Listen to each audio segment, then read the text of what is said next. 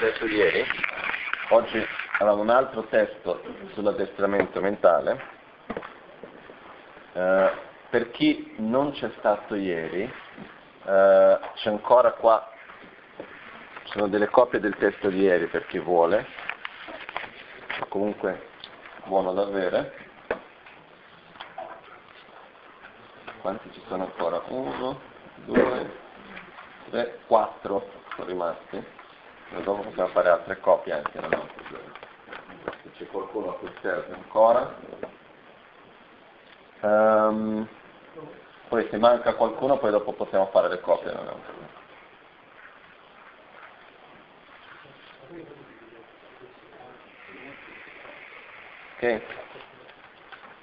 Mentre, anche se noi non vedremo questo testo oggi, però è bello di averlo perché è un testo molto importante comunque. Um, oggi sono anche un po' in ritardo perché mi sono messo a fare l'impaginazione, a fare questo testo carino perché quando sono visto era un testo molto prezioso per metterlo giù in un foglio A4, buttarlo lì così senza fare un minimo di cura. Uh, perché noi siamo molto attaccati all'estetica alla fine dei conti per quindi se abbiamo un qualcosa che è lì un foglio a 4 eh, senza nessun tipo di impaginazione, niente, uno dice vabbè ma che vuoi che sia questo, no? lo tieni insieme con le altre cose. Se c'è un minimo di cura già si dà un po' più di valore in alcun modo. Quindi ieri ho letto, stavo leggendo questo testo, l'altro ieri l'avevo letto, questa versione in italiano, mi era piaciuta, però c'era da riscriverla tutta e da impaginare un pochettino, comunque alla fine è venuto abbastanza carino.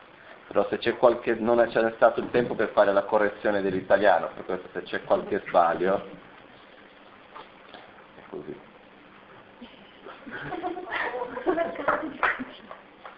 Ok, uh, come avevamo detto ieri, quello che noi vedeva, vedremo questi giorni, questo fa veramente un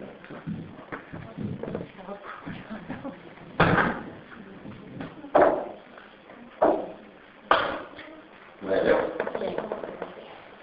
Ok, però c'è da abbassare un pochettino il mixer, perché questo microfono è più forte. No, lì no, Francesco, no, no, no. No, no, no, va bene, non Ah, Ok? scusa. Va bene.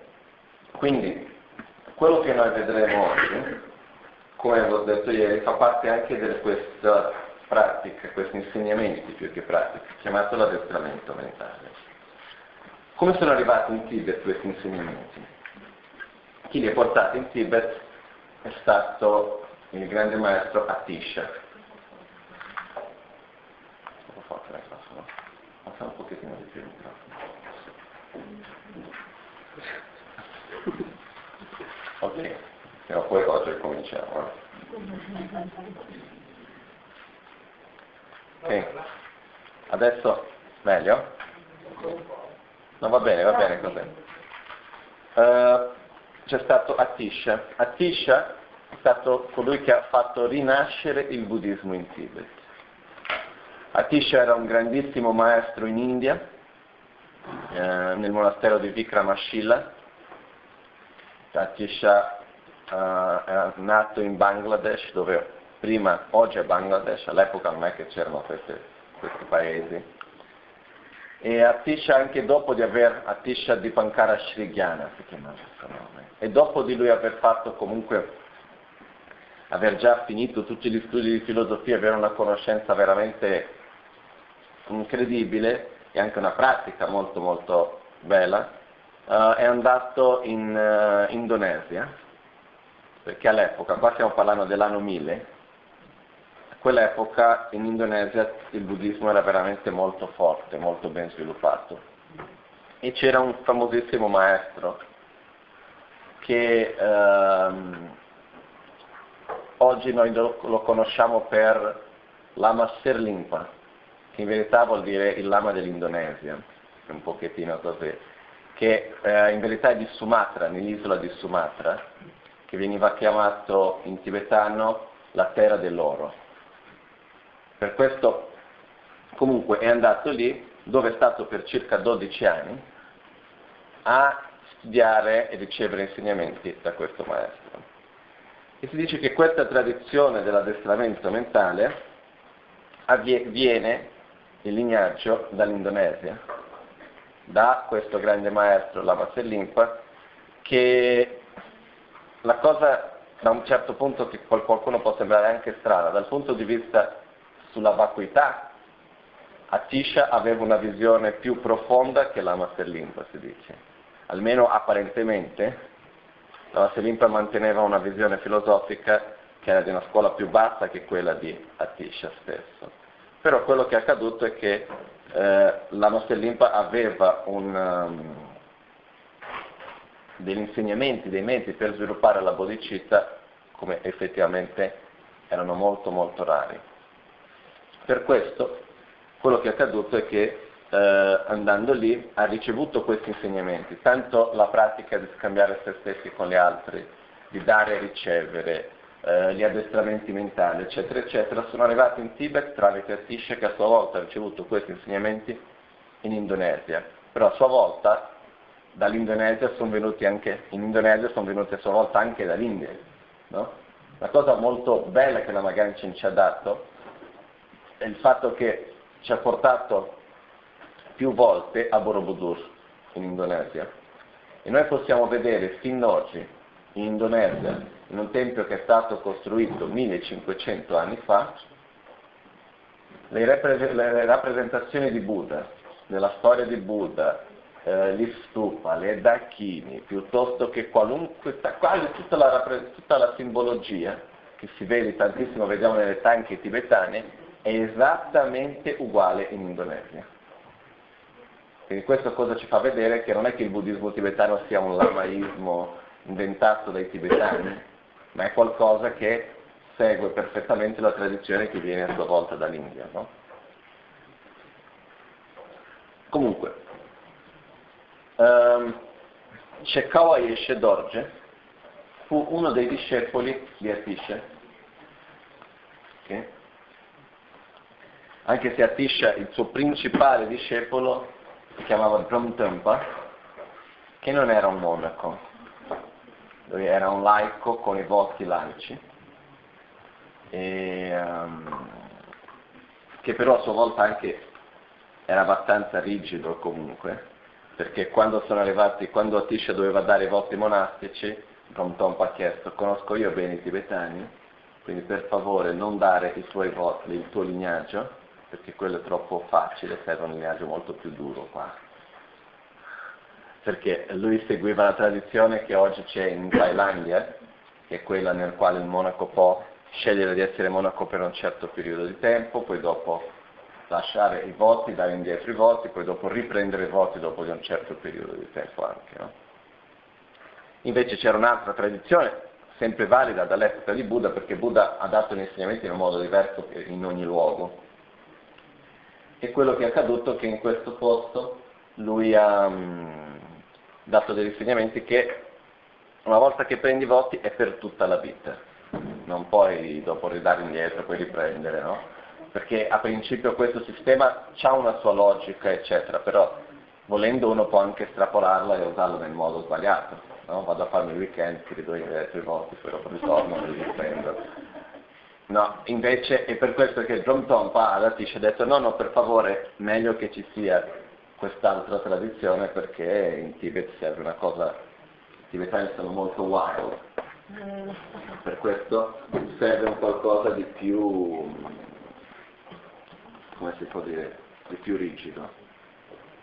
Uh, comunque, Chekawa Yeshidorji fu un discepolo nel lignaggio di Atisha. E, ci sono tantissimi testi dell'addestramento mentale, come io vi avevo detto ieri, che, sono, che è un insegnamento principalmente per aiutarci a trasformare la nostra mente, che è a sua volta l'obiettivo principale della pratica del buddismo. Ossia, nel buddismo l'obiettivo principale non è ehm, fare delle pratiche avere una certa condotta esterna, eccetera, eccetera. l'obiettivo principale è trasformare la nostra mente e quindi trasformare comunque la nostra condotta, perché le nostre azioni sono un risultato della nostra mente. Per questo trasformare le nostre azioni, sì, trasformare la nostra condotta morale, sì, però tramite la trasformazione della nostra mente. Per questo una cosa che è magari importante per noi da vedere è che il buddismo in un certo modo, volendo dire, è un pochettino mh, non naturale. Ossia, quello che accade è che qual è la direzione normale dell'essere umano di solito?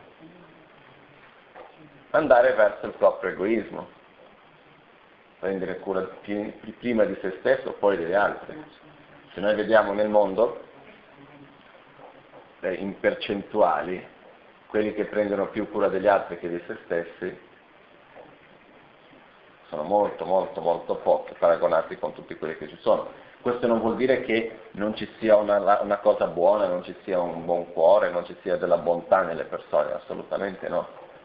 Però in generale nel mondo l'egoismo, ma non come visto quell'egoismo esagerato, ma in generale l'ego, l'egoismo, è visto come una cosa da prendere cura. Ossia, se io è, normale dover pensare alla propria carriera, è normale dover fare tra una scelta dove c'è l'altro e me stesso, fare la scelta per me stesso.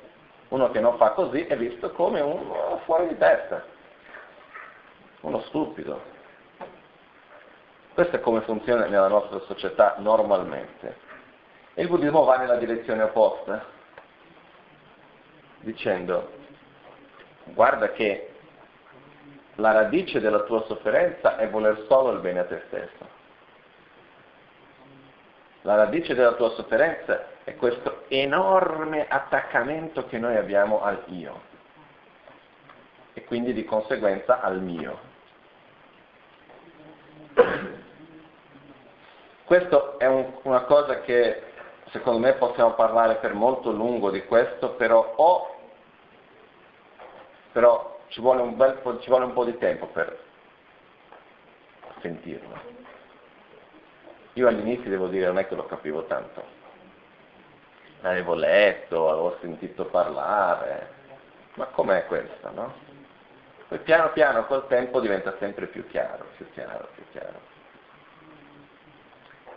Uh, in quel testo dove c'è la discussione tra la saggezza e l'ignoranza, c'è un punto che è molto bello perché la saggezza, che sarebbe l'opposto dell'egoismo,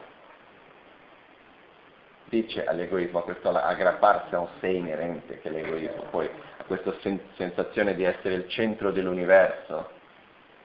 E lo dice, no, ma tu sei quella che porta tutte le sfortune, eccetera, eccetera. E l'egoismo dice, ma che mi sta a dire?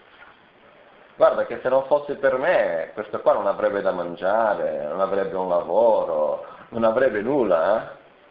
E anche se riesce ad avere una buona rinascita preoccupandosi che, per una, per, eh, che se no per, di non soffrire, perché ha paura di soffrire, di avere una rinascita interiore, eccetera, eccetera, tutto questo è grazie a me, non è grazie a te, diceva la saggezza, no? Ed effettivamente, se noi andiamo a vedere, noi facciamo tante cose guidate dal nostro egoismo, la gran maggioranza. E la difficoltà che noi abbiamo è che da un certo punto noi riconosciamo il quanto il nostro egoismo ci faccia del male. Ma da un altro lato, quando noi cerchiamo di eliminarlo, abbiamo la sensazione che eliminare l'egoismo è uguale a eliminare l'io. Non sappiamo distinguere una cosa dall'altra abbiamo la sensazione che se io vado a eliminare il mio egoismo vuol dire che io devo annientarmi, devo diventare un nulla, devo subire tutto e tutti, non posso avere un minimo più di autonomia, di libertà, di felicità o di gioia. Cosa che è assolutamente non vero. C'è una differenza tra ego ed egoismo che per essere più precisi l'egoismo si intende l'aggrapparsi a un sé inerente, filosoficamente parlando, per essere più, più precisi. È comunque questo aggrapparsi, essere attaccati a questo io solido che noi crediamo e che noi viviamo. Uh, per questo le pratiche di addestramento mentale, qual è l'obiettivo principale? Distruggere l'egoismo. Non è distruggere l'io, eh? L'io continua, e come?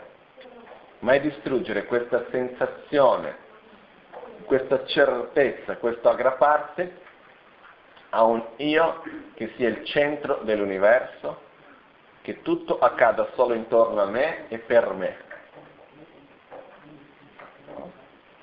È molto più facile per noi in generale capire che la rabbia, la gelosia, l'invidia, l'orgoglio, come senso di superiorità, l'avarizia, eccetera, siano le cause della nostra sofferenza. No, questo è già più facile da capire. Però, come ho, chiesto, ho detto ieri, qualcuno di voi si è mai arrabbiato, è mai stato geloso, invidioso o qualunque di questi sentimenti dove io o il mio non c'entrasse? Dove non c'entrasse neanche, per dire, certe volte se non è io o il mio diretto, c'è i miei principi, i miei valori, ehm, la mia religione, il mio paese, eccetera, eccetera. Quando qualcosa viene fatto a qualcuno che non c'entra assolutamente niente con noi, la reazione è molto diversa che se viene fatta con qualcuno che c'entra qualcosa con noi. Per questo quello che accade è che questo aggrapparsi a questo io e cercare di proteggerlo sempre, poi ci fa avere tutte queste varie tipi di reazioni. Perché quello che accade poi è che in fondo in fondo cosa vogliamo tutti? Essere felici. Che cos'è che fa in modo che tutti noi siamo uguali, qualunque essere vivente? Tutti soffriamo, tutti vogliamo essere felici tutti facciamo tutto ciò che facciamo pensando che sia la cosa migliore per la nostra propria felicità. Quindi, visto che abbiamo questo profondo desiderio di essere felici, alla fine noi lavoriamo, mettiamo sforzo, facciamo tanto per avere questa nostra felicità. Ossia, da quando siamo nati ad oggi, ci ricordiamo un momento nel quale non abbiamo fatto qualcosa per la nostra propria felicità? Io almeno non mi ricordo. E così non è da questa vita, da infinite vite che facciamo così. Okay? Ha funzionato? No? Pensiamo solo in questa vita, ha funzionato? Da quando siamo nati che facciamo un sforzo enorme per cercare di essere felici. Ha funzionato? A me non mi sembra. Né per me né per gli altri, se per quello. Cos'è che porta alla più grande felicità, la gioia? Per me personalmente la gioia più grande è sta nel dare e non nel ricevere. Esiste gioia quando noi guadagniamo qualcosa di materiale? Sì. Esiste gioia quando noi abbiamo un piacere sensoriale? Anche. Esiste gioia quando abbiamo un complimento o qualcosa di questo genere? Anche. Però questi stati di felicità, di gioia, durano così poco, ma così poco, ma così poco, no? che in generale si usa anche come esempio di come il piacere sensoriale sia istantaneo, quasi che duri pochissimo, si prende qual è dei piaceri sensoriali il più alto dei piaceri sensoriali del samsara, si dice che è il piacere sessuale. Che anche questo non è che si dice che duri così tanto. Quindi prendiamo il massimo del massimo che già non dura tanto e tutti gli altri durano anche di meno. Il piacere del mangiare, del gusto, mica dura tanto la prima forchettata della cosa che ci piace già dopo il secondo morso è già cambiato. Se noi osserviamo bene,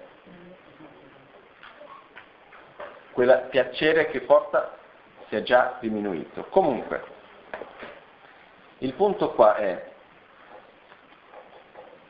noi cercando di trovare la felicità non siamo riusciti, volendo solo per noi stessi. Invece per me, nella mia esperienza personale, e io posso parlare solo sulla base di quello più che altro, quello che a me mi ha sempre portato più gioia, è una gioia più profonda, più duratrice se vogliamo chiamare così, con meno effetti, con, senza effetti collaterali anche, no? Perché i piaceri sensoriali sono un po' come le droghe. Lì ho, quando finisce, perché finisce veloce il risultato, ho bisogno di più. Dove vado a cercarlo e posso infliggere tanta sofferenza per riuscire ad ottenerlo anche perché quando voglio, voglio tanto e non riesco ad avere, faccio di tutto per ottenere quello che voglio. Mentre una felicità, una gioia che non ha effetti collaterali negativi al principio, è quella di dare la felicità agli altri, di, della generosità, di dare ciò che noi abbiamo. Quando si dà per il semplice fatto di dare, si condivide quello che noi abbiamo con gli altri, sia la nostra propria gioia, sia il nostro tempo, le nostre conoscenze, le nostre esperienze, qualunque cosa che noi abbiamo. Quando noi condividiamo quello con qualcun altro, noi lo diamo con il cuore aperto e c'è un beneficio in questo?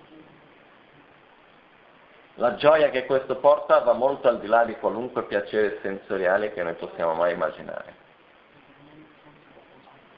Quindi di questo io personalmente ho assolutamente nessun dubbio.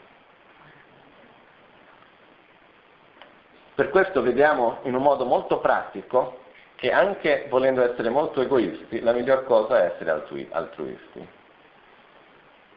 Ossia, più io voglio dare agli altri, meglio sto me stesso alla fine dei conti. Okay? Quindi, io direi, cominciamo a vedere il testo perché se no è un pochettino lungo e non lo finiremo. Purtroppo no.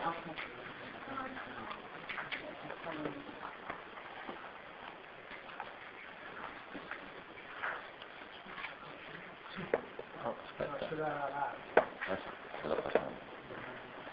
uh, il testo in inglese, se qualcuno ha bisogno, poi dopo, io ho un libro dove c'è il testo, questo pomeriggio lo possiamo prendere, poi dopo ho dimenticato di portarlo giù.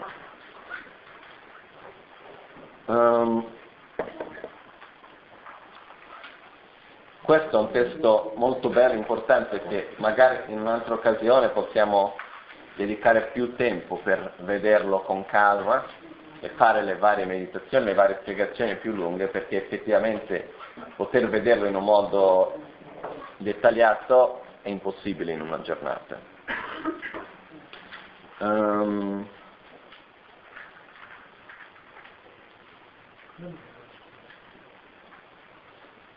quello che è scritto in corsivo in verità è aggiunto al testo originale, ok? Non è che faccia parte del testo originale in sé. Come abbiamo, possiamo vedere nella copertina Cekao Dorje ha vissuto dall'anno 1101 all'anno 1175. Quindi diciamo che è un testo abbastanza antico, no? però è un testo estremamente um, contemporaneo, moderno, volendo dire. Okay? In generale, qua io ho il commentario di questo testo scritto da Srichen Rinpoche. E Srichen Rinpoche qua dice che in generale ci sono tantissimi testi, Srichen Rinpoche era il maestro della Magancia, il maestro di Sua Santità il Dalai Lama. E Srichen Rinpoche dice che esistono tantissimi testi di addestramento mentale, però questo testo non è né troppo lungo né troppo corto mantiene tutto, non dice cose in più di quelle che si devono dire, dice quello che si deve dire e è fatto con parole molto belle anche. Quindi lui dice diverse qualità che questo testo particolarmente ha. Uh, questo testo, i maestri di questi testi vengono chiamati la tradizione Kadampa, che sono i discepoli a sua volta di uh, Atisha. Poi dopo l'Amazon K, il primo nome delle lignaggi dell'Amazon K era la tradizione, i nuovi Kadampa erano chiamati, che in verità è un sinonimo di Gelupa. No, oggi esiste la tradizione di Geshe Kalkangatsu che si chiamano i nuovi Kadampa, però effettivamente dire nuovo Kadampa o dire Gelupa è esattamente la stessa cosa. Um, ok. Om Swasti, omaggio alla grande compassione. Quindi dice Chekawa in, inizia facendo omaggio alla compassione. Uh, in generale il, um, all'inizio di qualunque testo si comincia facendo un omaggio. Uh, è una forma di ricordare il proprio lignaggio, è una forma di uh, accumulare meriti per poter completare il testo. Ci sono tanti significati per il quale all'inizio è una forma di umiltà, per il quale all'inizio si comincia sempre con un omaggio però anche nei testi più importanti, dall'omaggio si capisce di che cosa parlerà il testo. Quindi se si parla dell'omaggio alla grande compassione, si sa che il testo parlerà della bodhicitta, parlerà dello sviluppo di grande amore e compassione. Quindi se il testo fa omaggio a Manjushri, si sa che è un testo che parlerà sulla vacuità, così via. Ok? Sebbene esistono diversi modi di spiegare l'insegnamento del training mentale in accordo al veicolo Mahayana, Geshe Chekawa formulò, formulò la tradizione dottrinale denominata dei sette punti. Primo, insegnare i preliminari da cui questo Dharma dipende. Poi adesso spiegheremo ognuno. Due, addestrarsi in bodhicitta, il fondamento. Tre, trasformare le, le circostanze avverse in un sentiero per l'illuminazione. 4 che è mancato il numero, insegnare una pratica da applicare per tutta la vita. 5. I criteri per comprendere se si è trasformata la mente. 6. Gli impegni nella pratica dell'addestramento mentale. E 7. I consigli della pratica dell'addestramento mentale. Quindi Andiamo dall'inizio. Insegnare il preliminare da cui questo Dharma dipende. Cosa vuol dire questo?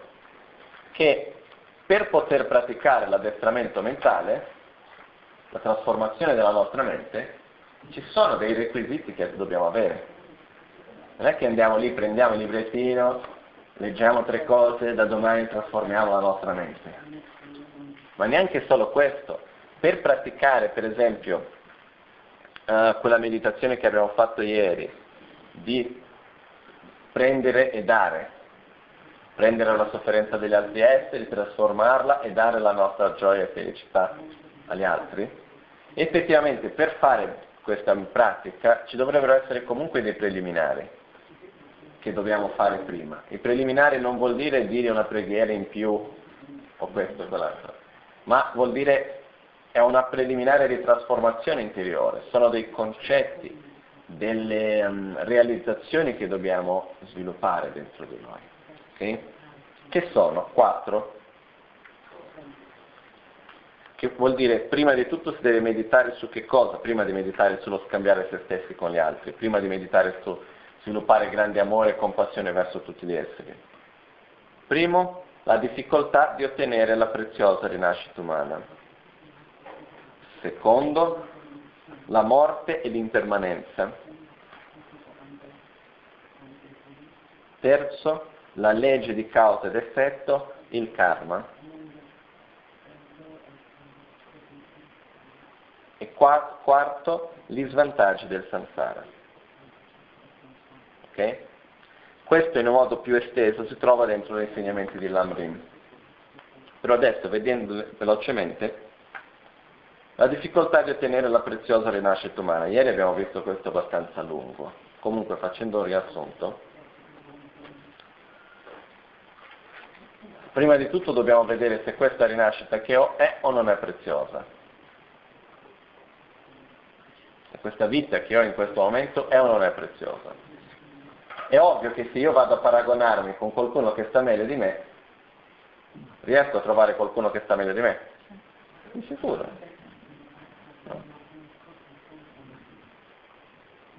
Anche se io vi dico una cosa, con questa, quel fatto di essere lama, la gente spesso viene a parlare, a raccontare le sue difficoltà e così via. E di quello che io ho vissuto te fino ad oggi, è che quando noi vediamo qualcuno da fuori, sembra la persona normale, che va tutto benissimo, eccetera, eccetera. Appena la conosci meglio, se una persona si apre un pochettino di più, viene fuori di quelle cose che uno non se ne immagina neanche.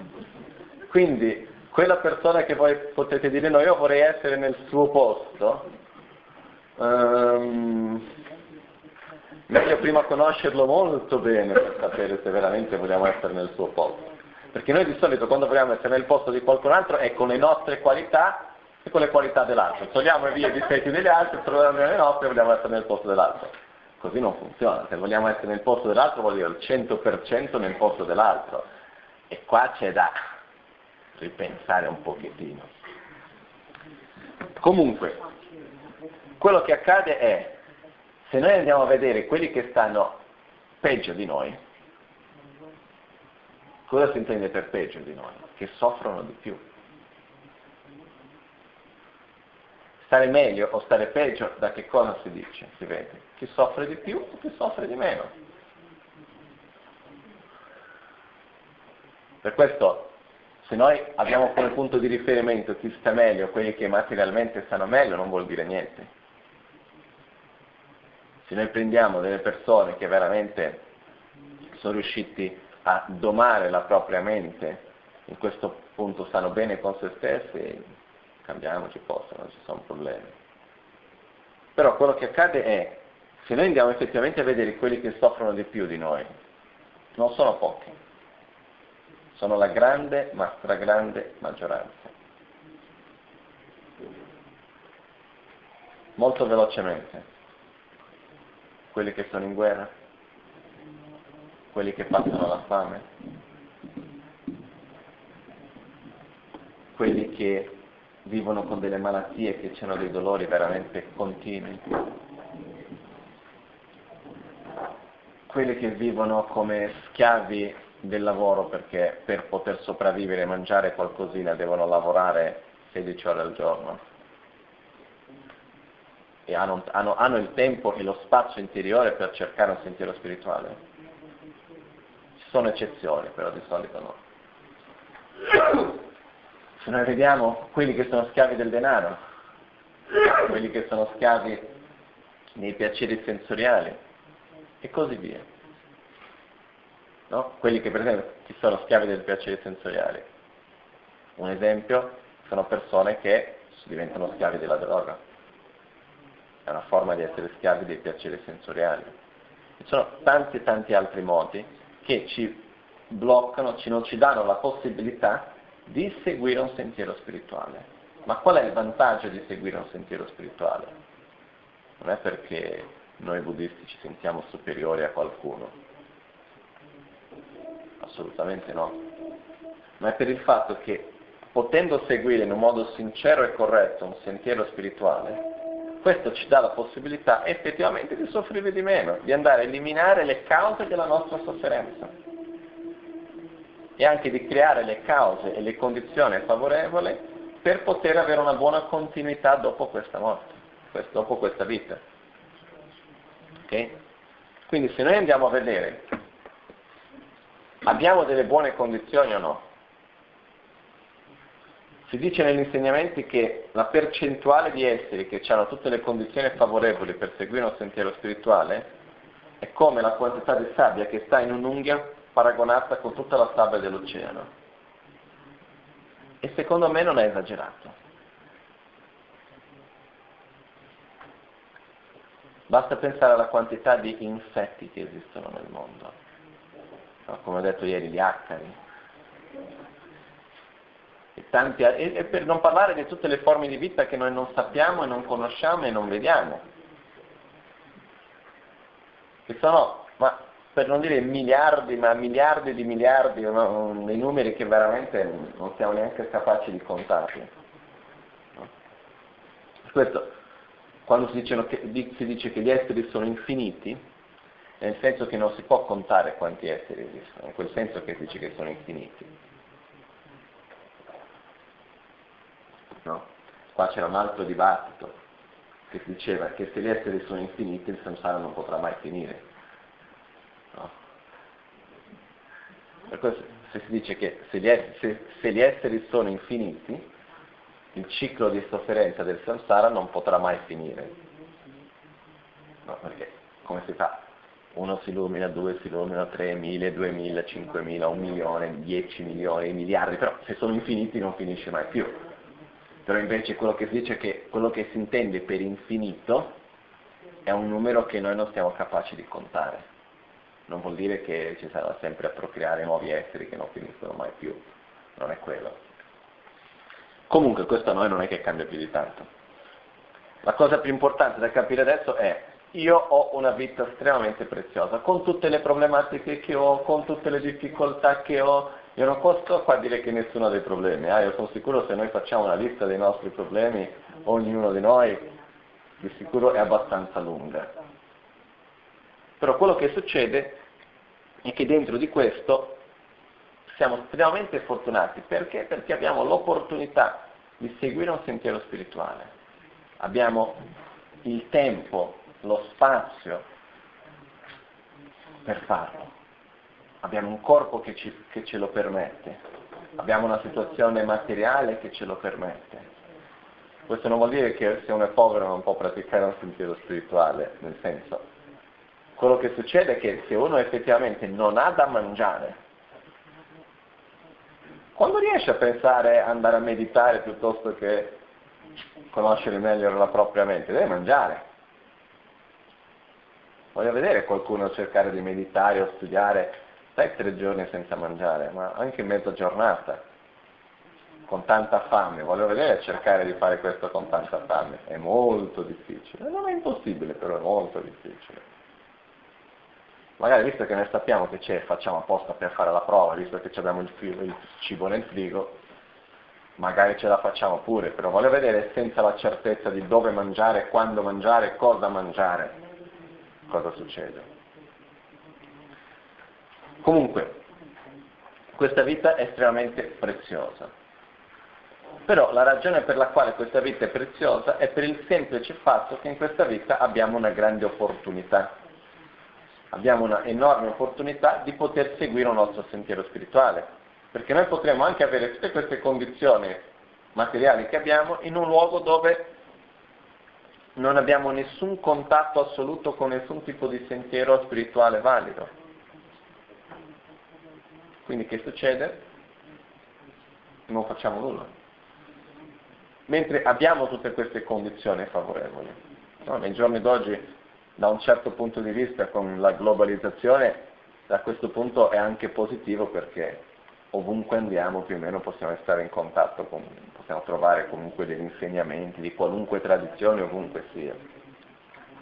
Quindi anche se effettivamente il sentiero spirituale deve essere trasmesso di cuore a cuore, non è che una cosa vado in internet e qualcosina ricevo, però non è che funziona al 100% anche se questo potremo vedere solo veramente in futuro, perché ormai è una cosa molto nuova. Comunque, questa è la prima preliminare, che è ricordarsi, meditare sulla preziosità di questa vita. Come facciamo a meditare sulla preziosità di questa vita? Andiamo ad osservare perché questa mia vita è preziosa, così come abbiamo appena fatto. Secondo punto, come c'è un detto che dice, Se io vivessi ogni giorno della mia vita come se fossi l'ultimo, prima o poi avrò ragione. Giusto? Quindi abbiamo una certezza, che è la certezza della morte. a un certo punto possiamo dire eh, che vuoi che sia. Dobbiamo, dobbiamo morire tutti, non è che c'è nessun. Però abbiamo due certezze. La certezza della morte, che è una certezza, e la certezza dell'incertezza del momento della morte.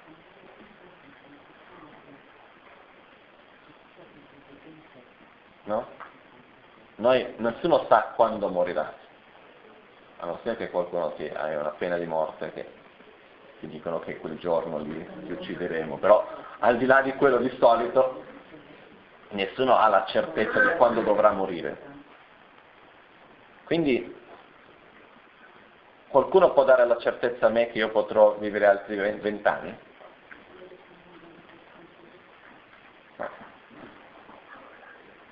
Qualcuno mi può dare la certezza che potrò vivere altri dieci anni? Neanche. Cinque, due, tre, uno, neanche. In verità non c'è neanche la certezza che io possa arrivare al mio compleanno il 2 luglio. Ma neanche a domani, ma neanche oggi a pranzo volendo dire. Eh? Sembra un po' esagerato magari. Però effettivamente qual è la certezza che noi abbiamo? quante sono le condizioni che ci possono essere affinché noi perdiamo la nostra vita. Uno può dire io sono giovane, ho una buona salute, non faccio nessun sport pericoloso che mi possa succedere qualcosa. Non vuol dire niente. Quante malattie che vengono così? No? Abbiamo avuto un'amica in Brasile, per esempio. Stava bene, non era per niente stressata, salute stava tutto, andava tutto bene. Effettivamente era un momento della sua vita nel quale andava tutto bene. Aveva il fidanzato con cui stava molto bene, i suoi figli ormai stavano bene, aveva già avuto tutto, tanti problemi. Ha avuto un ictus. Com'è? Nessun medico ha saputo spiegare il perché, Vabbè, anche se sentivo nel congresso in Spagna un medico che, che diceva che in generale la medicina sa, l'80% delle cause delle malattie non sa quali sono. Questo non è nessun granché per non sapere da dove è venuto quello. Però quello che è successo è, da un giorno all'altro non è morta, però è cambiato molto. Ma quante persone che da un giorno all'altro si prendono una malattia o succede un incidente, non è che sia così difficile, eh? è molto facile morire, non è che sia così difficile morire. Okay? E non dobbiamo preoccuparci di quello perché ormai tutti sono riusciti abbastanza bene fino ad oggi, nessuno non è riuscito a morire. Per questo anche noi riusciremo prima o poi. Però quello che succede è effettivamente abbiamo una certezza che prima o poi dovremo morire. E uno può dire, che me ne frega? Tanto io vivo la mia vita finché vivrò, poi dopo quello che sarà sarà. Questo noi diciamo se noi non abbiamo due sentimenti. Uno della continuità dopo la morte. Perché se noi effettivamente vediamo che cos'è questa vita paragonato con la continuità dopo la morte, è un pezzettino minuscolo. Prima cosa. Seconda cosa, è un pezzettino minuscolo però con un grande potere di trasformazione, che è questa grande opportunità che noi abbiamo. Per questo noi alla fine spesso viviamo la vita come dicendo ho una grande opportunità, però adesso non la posso usare perché ho qualcos'altro da fare. Quindi lasciamo passare la vita, andare, gli anni passano, senza effettivamente us- usare questa grande opportunità che noi abbiamo. Immaginiamo che noi abbiamo un grande un sogno di fare una casa bellissima in un posto, vogliamo fare la casa in un certo modo, ok? Abbiamo questo grande sogno. Viene qualcuno che ci dà il terreno, esattamente dove noi volevamo fare la casa, l'architetto con il progetto, il progetto approvato dal comune, che è importante pure per la mia esperienza, il progetto approvato dal comune, eh, tutti i soldi, chi faccia la costruzione, tutto. Ok? E questo è un grande sogno che uno ha per dirci sì, sì, sì, sì, no, però aspetta, adesso no perché devo fare questo, adesso no perché devo fare quell'altro, adesso no perché devo fare quell'altro. Finché uno, anche avendo tutte le condizioni, non li usa mai, perché c'ha sempre delle scuse per le quali deve andare avanti, facendo delle cose quotidiane, e alla fine non si dedica mai a realizzare il proprio sogno. Quando vede che lo vuole fare, ormai è troppo tardi. Adesso che voglio costruire la casa, non c'ho neanche più tanto tempo per poter vivere in quella casa. Avrei voluto fare una piscina, ormai non ho più la salute per poter nuotare. Quindi l'altro esempio che si può fare è come se noi avessimo voluto tantissimo conoscere una persona per fargli delle domande molto importanti. Okay? Prendiamo una persona con cui magari vogliamo incontrare per fare delle domande veramente molto importanti per noi. E quello che succede è che noi, per una ragione molto speciale, riusciamo ad incontrare questa persona. Okay? e abbiamo un incontro personale, privato con questa persona, con un particolare. Noi abbiamo la certezza che prima o poi finirà e non sappiamo quando, può durare due minuti come dieci ore. E noi ci mettiamo lì, ci sediamo con la persona, sono anni che noi vogliamo avere quell'incontro, che noi ci siamo preparati per fare delle domande molto importanti per noi, arriviamo lì e stiamo a chiacchierare della telenovela, piuttosto che questo, piuttosto che quell'altro, ah, come il tempo dove vai, no, fa sole, no, c'è un po' di pioggia, questi giorni piove tanto, e stiamo lì a chiacchierare del più e del nulla. E quando noi vediamo che vogliamo veramente fare le domande, ormai il tempo è scaduto. Quando vediamo che il tempo, o se no vediamo quando il tempo sta finendo, ci ricordiamo che volevamo farci quelle domande, però ormai non ce la facciamo più. Anche se avremo magari il tempo per fare una domanda, non ce la facciamo perché andiamo, facciamo una sopra l'altra perché non c'è più tempo e alla fine non riusciamo a concludere nulla. No? Mia madre lavora con i pazienti terminali da più di 15 anni e spesso si vede che una delle sofferenze più grandi al momento della morte non è il dolore della malattia, ma è la sensazione di non aver fatto quello che si voleva fare, di non aver usato questa grande opportunità che noi abbiamo nel miglior modo che, non, che sia possibile.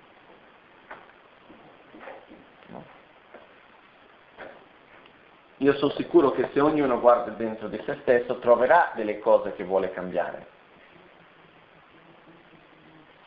troverà dei sentimenti, delle attitudini, delle emozioni che non ci aiutano più di tanto, diciamo così, e che ci portano a sofferenza e che vogliamo cambiare, degli atteggiamenti interni. Ci osserviamo questi atteggiamenti interni, ok? E pensiamo cosa succederà domani se io non faccio nulla oggi per cambiare questo atteggiamento interno. Continuerà lo stesso o diminuirà? continua lo stesso, no? E dopodomani? Uguale. Fra dieci anni, se non facciamo niente nel frattempo, continua uguale se non peggio. Ok? Per questo io personalmente non vorrei arrivare alla fine di questa vita con gli stessi difetti che ho adesso e non aver usato questa grande opportunità che ho per trasformarli. Perché quello che noi portiamo da una vita all'altra, il nostro continuo mentale, la nostra mente sottile, sono quelle abitudini profonde che abbiamo dentro di noi, che non dobbiamo ragionare per farli venire fuori, ma che vengono fuori in un modo spontaneo. Se io riesco a fare, riesco a fare qualcosa ora, io sono sicuro che quello porterò come dopo. Però devo usare questa grande opportunità che ho. non basta avere tanti libri e leggere tanto, no? Nei monasteri c'è una cultura, un'abitudine, che anch'io l'ho presa un pochettino, per questo che la posso parlare abbastanza bene, che non è tanto buona,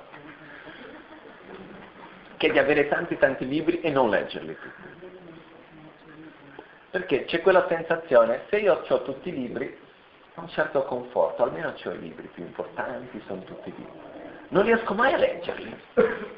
Prima ancora ancora riuscivo un po di, un pochettino di più. Nei giorni d'oggi veramente molto di meno.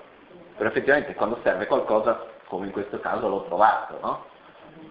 Però in generale c'è quella sensazione, tanti libri lì che io sono sicuro che non li leggerò, almeno per i prossimi anni. Eh? Poi se un giorno avrò questa opportunità sarò molto contento, ma sono libri che non penso neanche di essere capaci di capirli. Però uno c'è lì perché è un libro importante, quindi si sente un pochettino già... Il libro è lì, però effettivamente quando io muoio il libro rimane lì e io me ne vado. No? Quindi o prendiamo quello che abbiamo e ci trasformiamo interiormente, o se no non serve a nulla. E qua rientra l'impermanenza anche. Perché cosa vuol dire l'impermanenza? Che noi siamo in continua trasformazione. In ogni momento cambiamo e la vita va avanti, non si ferma mica. Per questo quello che io faccio ora avrà una grande influenza su quello che succederà domani e su quello che succederà dopodomani e così via. Quindi non possiamo vivere nel passato, nel futuro, ma dobbiamo vivere bene il nostro presente. Perché se noi stiamo sempre a cercare di vivere nel futuro o nel passato, come si fa spesso, no? a risoffrire e a presoffrire. Noi stiamo soffrire, ah perché mi è successo quello, mi è successo quell'altro, perché quella volta, quello mi ha detto, quell'altro mi ha fatto, mi è successo di qua, quindi stiamo a risoffrire. E poi la cosa ancora più folle è il presoffrire. Non c'è ancora successo, siamo già lì a preoccuparci, ma se mi succede questo, ma se mi succede quell'altro, e poi come farò, e di qua e di là. Poi se quella cosa succede veramente abbiamo sofferto due volte. Se la cosa non succede abbiamo sofferto inutilmente, ma comunque inutilmente anche se quella cosa succede. Per questo dobbiamo vivere nel presente e non nel passato o nel futuro con una visione per il futuro, ma vivere il presente, prendere cura dell'oggi perché è l'unico modo di poter cambiare qualcosa. Ok? Insieme con questo entra il terzo punto, la legge di causa ed effetto. Quello che succede è, visto che io, questa vita è preziosa e io dovrò morire, c'è un'altra incertezza. Cosa succede dopo la morte? Tutte le tradizioni spirituali parlano di una continuità dopo la morte. Questo è chiaro. Io ho già visto delle persone che si dicono molto, molto scettiche venire a chiedere di pregare per qualcuno che è morto. Scusi, ma perché devo pregare per quella persona che è morta se, se non esiste qualcosa dopo la morte? Perché in fondo noi abbiamo la sensazione, il sentimento che ci sia una continuità. Questo fa parte della natura umana. Esiste questo. Quindi la continuità dopo la morte, secondo me, è una certezza personalmente. Però ognuno deve vedere per se stesso. Quindi il punto qual è? Come si continua? Come risultato di quello che si è fatto prima. Oggi è il futuro di ieri, giusto? Il passato di domani, oggi è il risultato di tutto ciò che io ho fatto fino ad oggi. Questo è chiaro, no? E così continua anche per dopo, quindi non è che le azioni che io faccio, le scelte che io faccio vengono buttate nell'aria e finiscono qua. Continuano. Io faccio un'azione, avrà un risultato, porterà altro risultato e tanti altri. Come l'esempio che faccio, ho fatto alcune volte se noi andiamo a vedere quali sono state le cause e condizioni che ci hanno portato ognuno di noi ad essere oggi qua. Sono tantissime. io personalmente, se non ci fosse stato, uh, per esempio, se la Magancia non fosse andata in Brasile, io oggi non sarei qua e quindi neanche nessuno di voi sarete qua insieme oggi. Se qualcuno non l'avesse invitato, che è stata la Monica e Claudio, che l'hanno invitato in Brasile, io non sarei qua oggi. Se loro non fossero andati al mercatino hippie dove la Magancia non aveva fatto una tenda, sarebbe Lama Tibetan Lama Healer, l'ama guaritore dove vedeva le persone, faceva le guarigioni. Se loro non fossero andati in quel mercatino quel giorno a Goa, in India, io non sarei oggi qua. Se quando sono andati dalla mia madre a chiedere un aiuto per organizzare il viaggio di Lama Ganchen e lei non avesse detto di sì, senza fare la minima idea di che cosa fosse il Tibet, io non sarei oggi qua.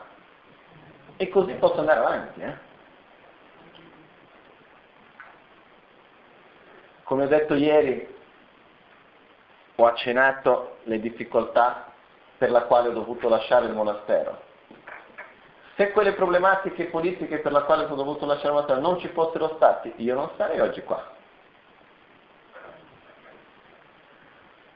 Quindi, se noi vediamo, sono tante, ma tante cause, condizioni che si vanno a unire e a sua volta creano il presente. Ok? Per ognuno di noi.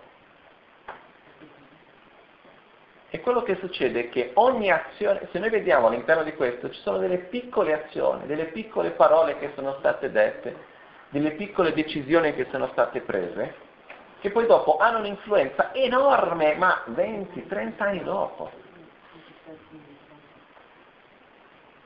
Questo penso che se noi andiamo a osservare bene sia molto chiaro per tutti. Per questo, cosa ci porta questo? Che ogni azione che noi facciamo è importante. Non può essere sottovalutata. Quindi azione porta risultato. E la cosa è che l'interdipendenza è coerente, non è stupida. Nello stesso modo che se io pianto un seme di arancio io non posso ottenere una mela, se io faccio un'azione violenta, da quell'azione io non posso ottenere un risultato pacifico. Se io faccio un'azione virtuosa, io non posso ottenere un risultato di sofferenza.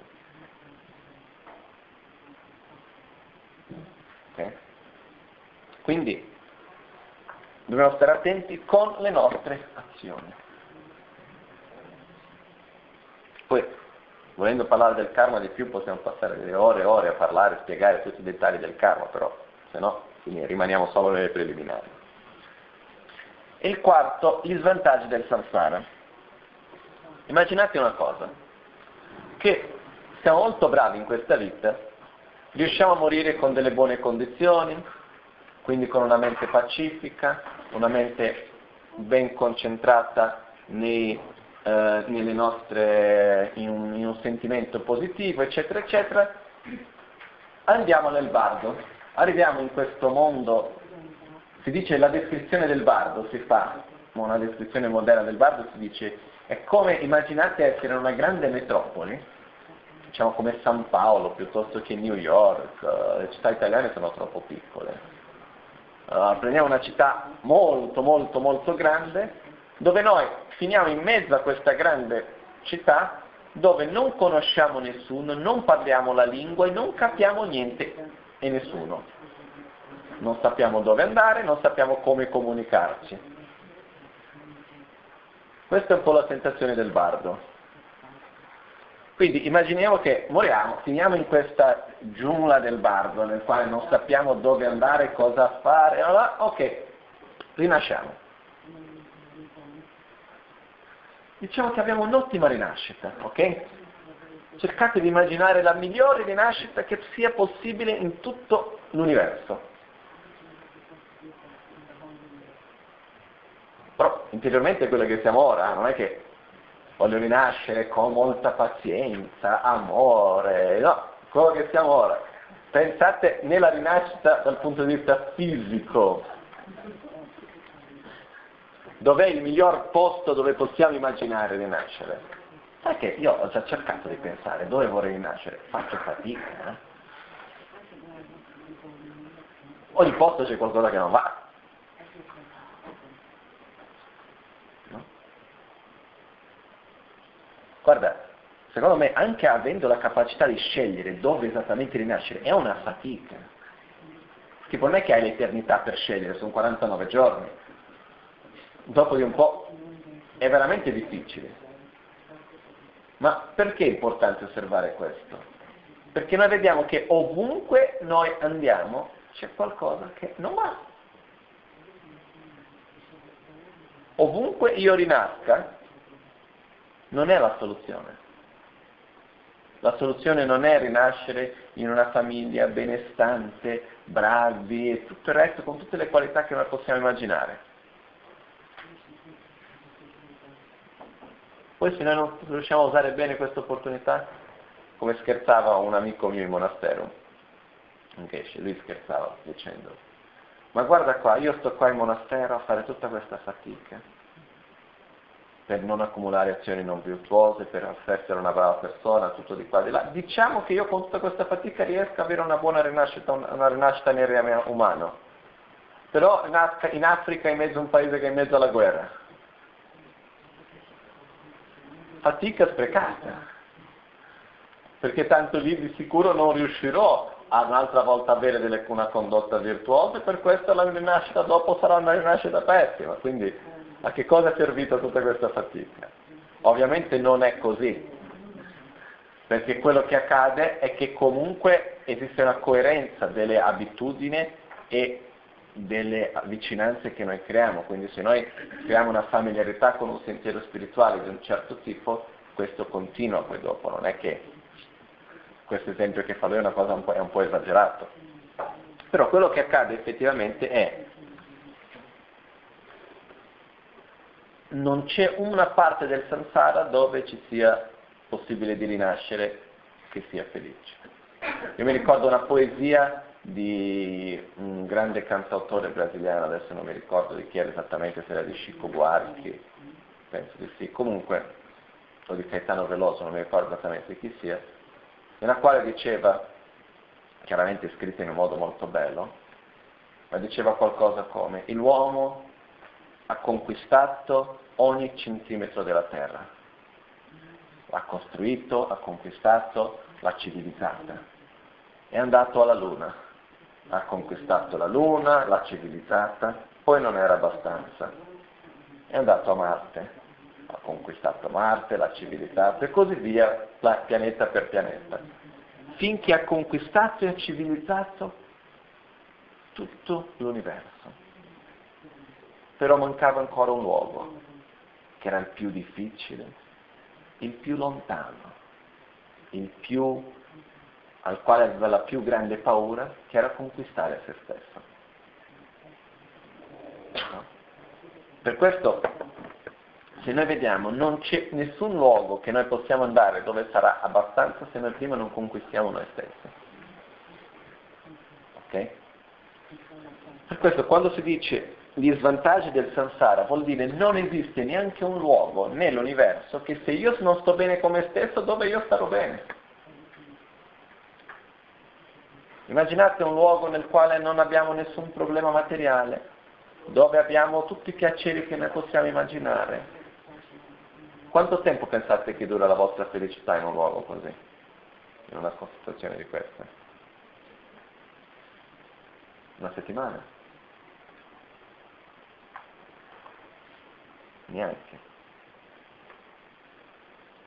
Per questo l'unica soluzione vera è quella di uscire da questo ciclo, di eliminare le cause della sofferenza che sono dentro di noi, che è la rabbia, l'invidia, la gelosia, l'orgoglio, il desiderio illimitato, l'attaccamento illimitato, quindi l'insoddisfazione, la ignoranza, l'egoismo, l'aggrapparsi al sé,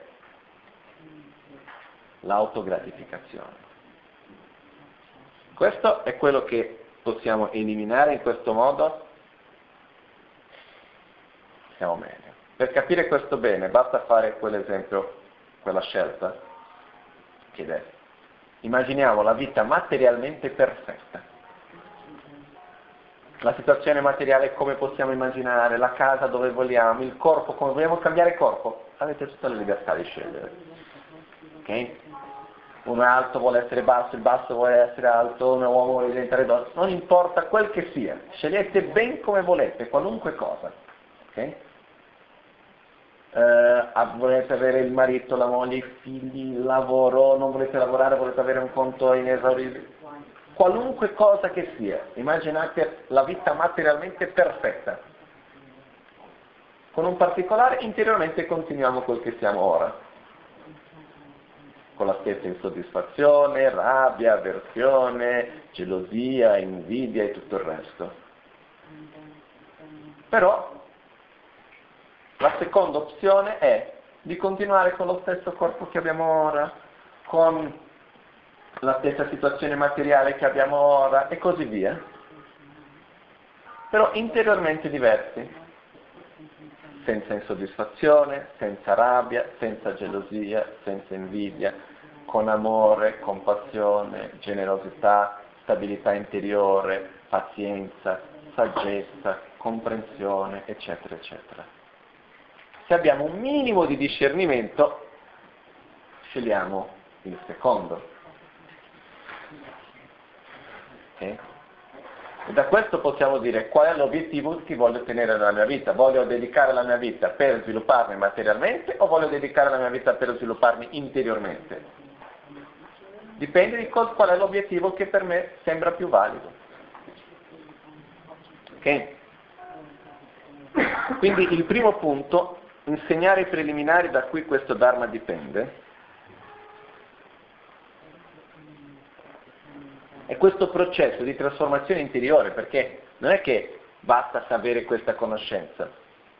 Papon Karimpo ci dice, quando è il momento che noi realizziamo la certezza della morte e la certezza dell'incertezza del momento della morte? È quando noi pensiamo nella morte e ci viene la pelle d'oca. Sentiamo qualcosa nello stomaco. Penso che sia già successo a voi di essere per esempio tipo in autostrada e magari succede qualcosina che potrebbe diventare un incidente e viene quell'adrenalina. No, pensare nella morte non dovrebbe sentire quello. Però il problema è che noi viviamo in uno stato come se noi crediamo di essere immortali all'interno della nostra propria mortalità. Sì, la morte esiste, ma mica domani. No? Quante volte che non abbiamo già sentito dire se io dovessi morire? No? Io ho già visto anche una persona estremamente malata che effettivamente aveva pochi mesi di vita ancora, dicendo se io dovessi morire, perché l'abitudine. Noi abbiamo questa continuità di dire sempre no, ma magari succederà. Per questo che non è una realtà per noi la certezza della morte. No? Ieri ho ricevuto un'email di una persona in Brasile che segue il centro in Brasile che mi scriveva che aveva avuto una diagnosi di qualcosa che poteva essere un cancro. E ha detto, per la prima volta mi sa che ho capito cos'è la certezza della morte. Perché l'ho sentita questa preoccupazione, questa paura. Quindi non è una cosa intellettuale, è una cosa che viene dal cuore. La preziosità di questa vita, quando è che noi la realizziamo? È quando noi ci svegliamo al mattino e siamo felici di essere vivi, di avere questa grande opportunità, al di là di tutte le problematiche che esistono. Dire che bello che ho questa opportunità di praticare il Dharma, che bello che sono entrato nel sentiero Mahayana, che posso trasformare me stesso, che posso aiutare gli altri, che posso seguire il sentiero verso l'illuminazione. Mm, è meraviglioso questo. Quindi è svegliarsi e dire che bello che sono vivo. Perché? Perché ho un'opportunità meravigliosa e la userò nel miglior modo. Farò con che la mia vita sia significativa. Almeno farò con che la giornata di oggi sia significativa. È qua quando realizziamo la preziosità di questa vita, non è quando noi diciamo sì, la mia vita è molto preziosa, poi ci svegliamo al mattino e siamo depressi perché abbiamo il conto in banca di qua, perché abbiamo un problemino di là, cose che comunque ci saranno sempre. Per questo è questa gioia che viene dal cuore, quando noi riconosciamo la preziosità di questa vita. Quando noi riconosciamo a sua volta la legge di causa ed effetto, è quando effettivamente noi siamo responsabili per ogni piccola azione che facciamo, nella quale noi non andiamo a sottovalutare neanche la più piccola azione, come qualcosa, ma sì, ma che vuoi che sia questo, ma non fa niente, dai, un pochettino di una bugia di qua, non succederà niente, dai, un pochettino di qua. È quando noi effettivamente sentiamo che ogni azione che noi facciamo ha un effetto su di noi, per ora e per dopo. Quindi siamo responsabili, siamo attenti in ogni piccola cosa che facciamo, senza paranoia, eh? ma in un modo sincero. E quando abbiamo, realizziamo gli svantaggi del samsara vuol dire quando il samsara perde il suo brillo. No? È come immaginiamo un parco giochi nel quale quando siamo bambini sembra il paradiso. Poi magari cresciamo, abbiamo altre idee, andiamo lì e diciamo ma che roba noiosa, ma, qua, ma, ma, non so che cosa ho trovato di così tanto bello in questo luogo, ma guarda com'è noioso, stare delle ore a fare delle cose, ma non c'è posto peggiore, fammi andare via. Noi ora viviamo la Samsara come un, parco, un grande parco giochi.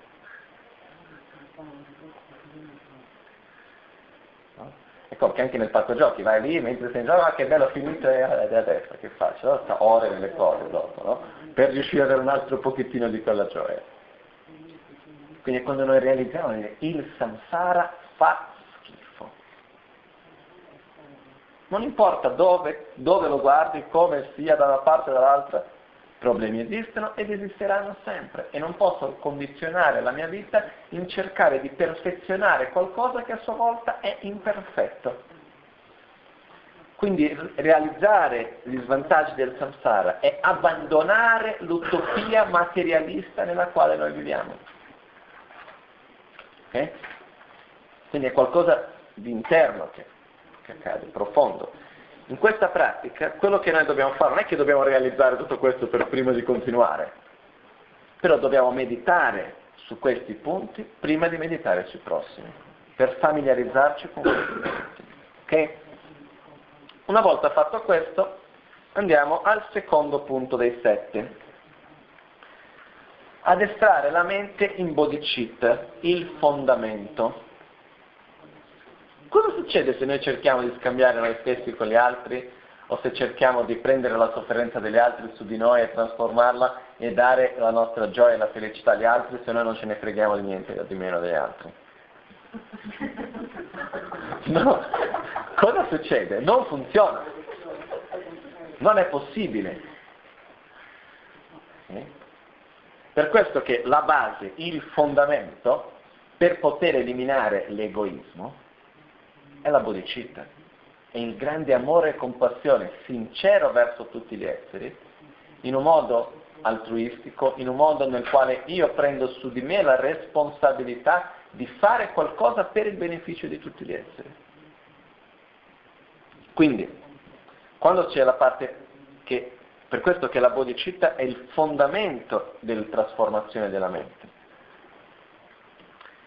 e abbiamo la bodhicitta si suddivide in due, la bodhicitta assoluta e la bodhicitta relativa. Aspetta un attimino che prendo anche qua il testo di Trichan Rinpoche per assicurarvi che non salto niente.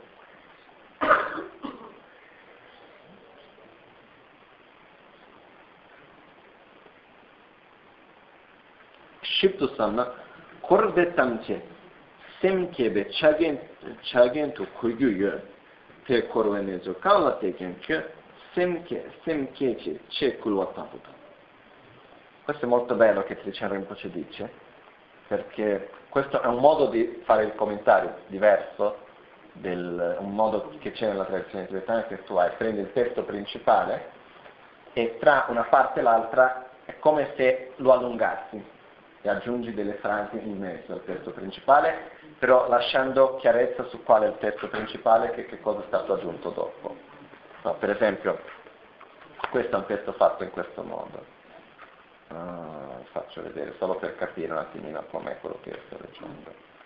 Riuscite a vedere che c'è una parte che è in bold e una parte che non lo è? Quello che è in bold sarebbe il testo originale e quello che non lo è è il commentario che è stato aggiunto. Ok? Um, quindi, e qua Tricia ci dice, se noi pensiamo mo- più profondamente, ogni aspetto del samsara è, una, è un strumento per sviluppare la bodhicitta. Ogni situazione che viviamo, ogni aspetto del samsara quando vediamo gli aspetti di sofferenza, quando vediamo le cose di sofferenza del samsara, ogni cosa è come qualcuno che ci sta a spingere, sviluppa la bodhicitta, sviluppa la bodhicitta, sviluppa la bodhicitta, è come qualcuno che ci sta lì ad spingere. No? Quindi, in verità, quando si dice che addestrare la mente nella bodhicitta, non ci sono scuse per non farlo, perché ogni situazione è una buona situazione per ricordarci di dover sviluppare la bodhicitta. Okay? Se noi stiamo attenti, ovviamente. Per la bodhicitta si intendono la bodhicitta assoluta e la bodhicitta relativa. Per quelli che sono più intelligenti, che ormai sono rimasti pochi, non sto dicendo che siamo stupidi, io sto parlando dal punto di vista di quello che si intende dire in questo caso specifico, che sono quelli che devono prima di tutto, io non mi ritengo uno intelligente in questo caso, eh? no, non sto scherzando, è vero, perché se sono quelli che sono più intelligenti, sono quelli che prima di sviluppare la bodhicitta di amore e compassione devono realizzare la vacuità. E poi dopo entra la, pra- la, la pratica di sviluppare la bodhicitta, ossia la mente di grande amore e compassione, la bodhicitta relativa. E è un sentiero possibile però effettivamente nel quale uno deve avere delle grandi capacità, che è una cosa abbastanza rara, poi è possibile comunque. Um, per questo che questo testo è spiegato mettendo prima la bodhicitta assoluta. Questo vuol dire che i discepoli di Chekawa erano discepoli più intelligenti di me almeno. Per questo aveva dato questo approccio, però effettivamente si può fare tanto in un modo come nell'altro, questo come il Tricharenko ci spiega qua.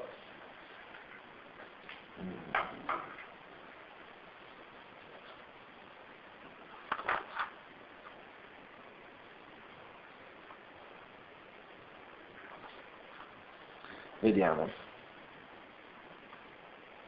La bodhicitta assoluta ha tre suddivisioni, il preliminare, la sezione di meditazione, gli intervalli tra una sessione e l'altra.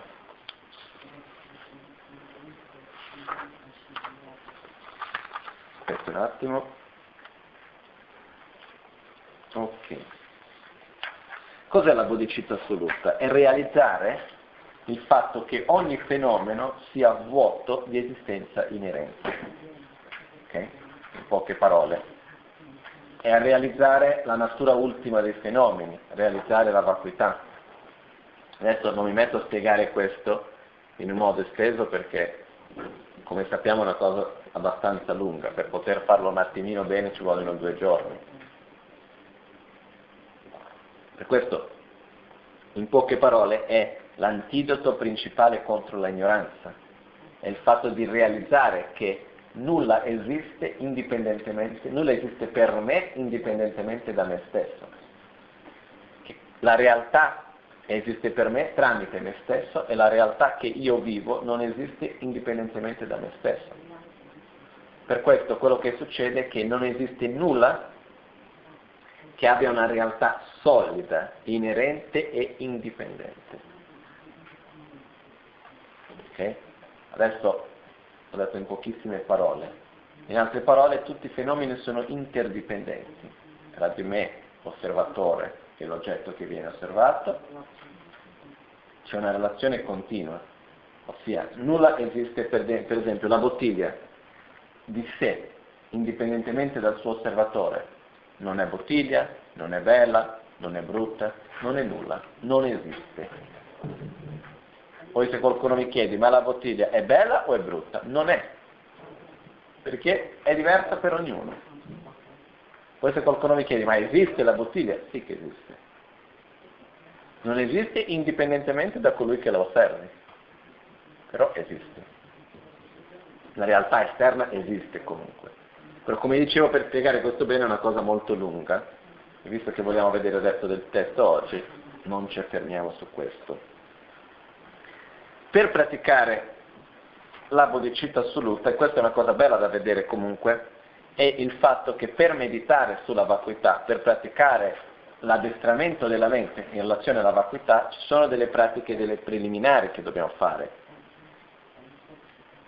Sono tre passi, ossia i preliminari, la sessione di meditazione e gli intervalli tra una sessione e l'altra. I preliminari. Prima cosa, prendere rifugio e sviluppare la bodhicitta. Quindi noi di solito, chiaramente prendere rifugio non vuol dire Namo Gorovia, Namo Udaya, Namo Dharmaya, Namo Sangaya, Namo Gorovia, Namo Udaya, Namo Dharmaya, Namo Sangaya, Namo Gorovia, Namo Udaya, Namo Dharmaya, Namo Sangaya. Sviluppare la bodhicitta. Anche se non so che c'è un la, se non so che c'è un la, se non so che c'è un la, se non so che c'è un la, se non so che c'è un la, ho recitato la, la, pre, la, preghiera di rifugio e la preghiera di sviluppo della bodhicitta. Però queste parole devono muovere qualcosa dentro di noi.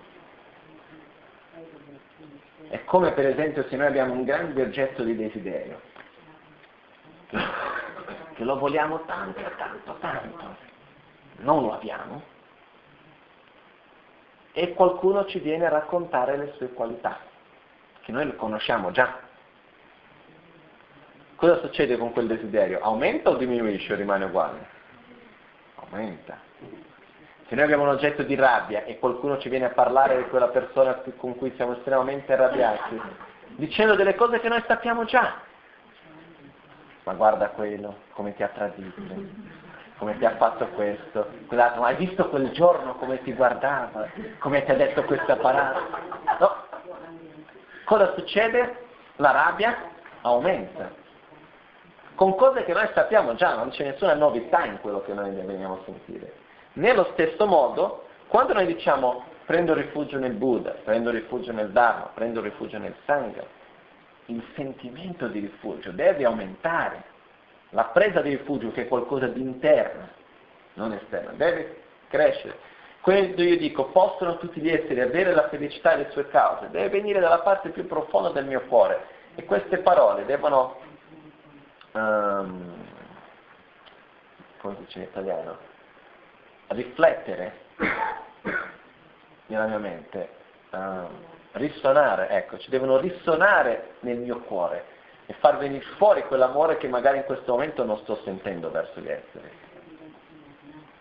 Quindi quando io dico possono tutti gli esseri avere la felicità e le sue cause, questo deve andare, aiutarmi a portare fuori, a farmi sentire quell'amore effettivamente. Quindi, prima di tutto dobbiamo prendere rifugio e sviluppare la bodhicitta. Secondo, facciamo le richieste, le richieste di benedizione. Terzo, offriamo la preghiera di sette rami. No? Quando facciamo a di solito gosung grupe gane cha salam sha yu tu chepa ma lo do tame ne sa di do tam che cha ke par ge wanam la je ra korwa ma to par do le sho ne trola cho che corlo korwa da. Da shengenan chan chok chen borro mo. Nelle pratiche preliminari abbiamo questa preghiera però effettivamente fare le preghiere di sette rami non è recitare solamente le parole ma è con il cuore fare le, prostar, prostrarsi verso tutti gli esseri sacri quindi verso tutti i Buddha, i Bodhisattva e tutti gli altri esseri sacri, come un atto di umiltà. Fare le offerte pentirsi di tutte le azioni non virtuose che noi abbiamo fatto sin da un tempo senza inizio, cominciando da oggi. Non vuol dire sentirsi in colpa di quello che abbiamo fatto, ma vuol dire riconoscere le azioni non virtuose che abbiamo fatto e avere un rincrescimento, dire ho fatto una cosa sbagliata, non la devo più ripetere. Rigioire di tutte le azioni positive che noi e gli altri abbiamo fatto. Quindi rigioire delle cose belle?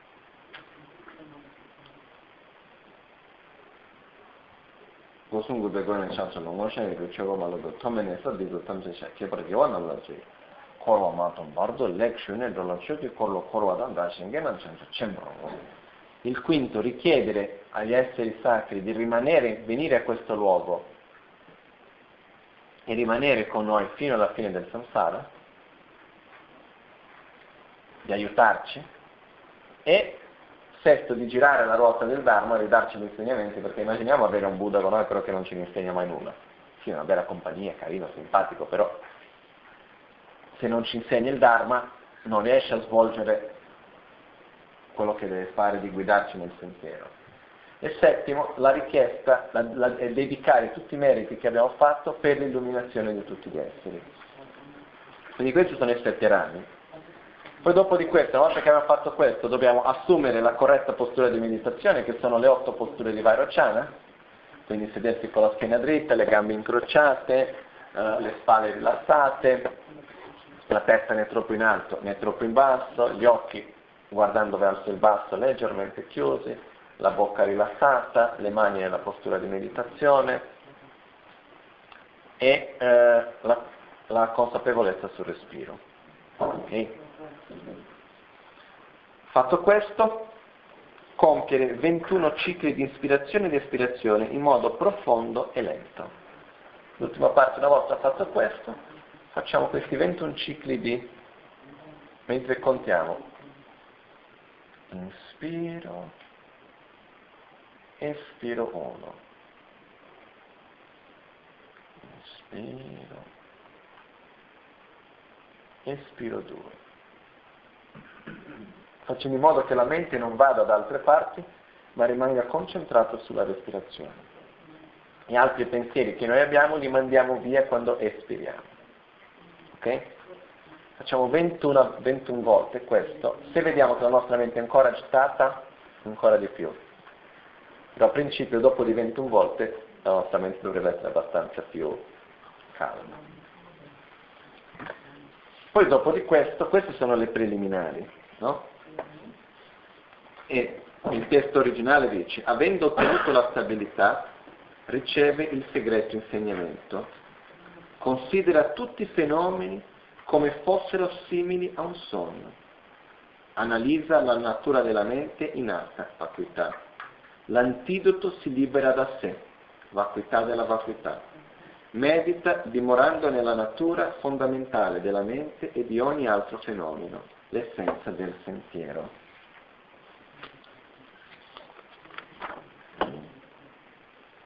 chandan chanchu semke chongwa ni shwe mila tabur sang ma ke rikpe she shi la che nimbo ni kyang rang sar chol shwe kora yan deme tu teni ten la beb pe. Quindi qua noi abbiamo per vedere questo, questa parte del testo dice avendo ottenuto la stabilità della mente, ossia una concentrazione buona, che sarebbe il samatha più precisamente, riceve il segreto insegnamento. Qual è il segreto insegnamento?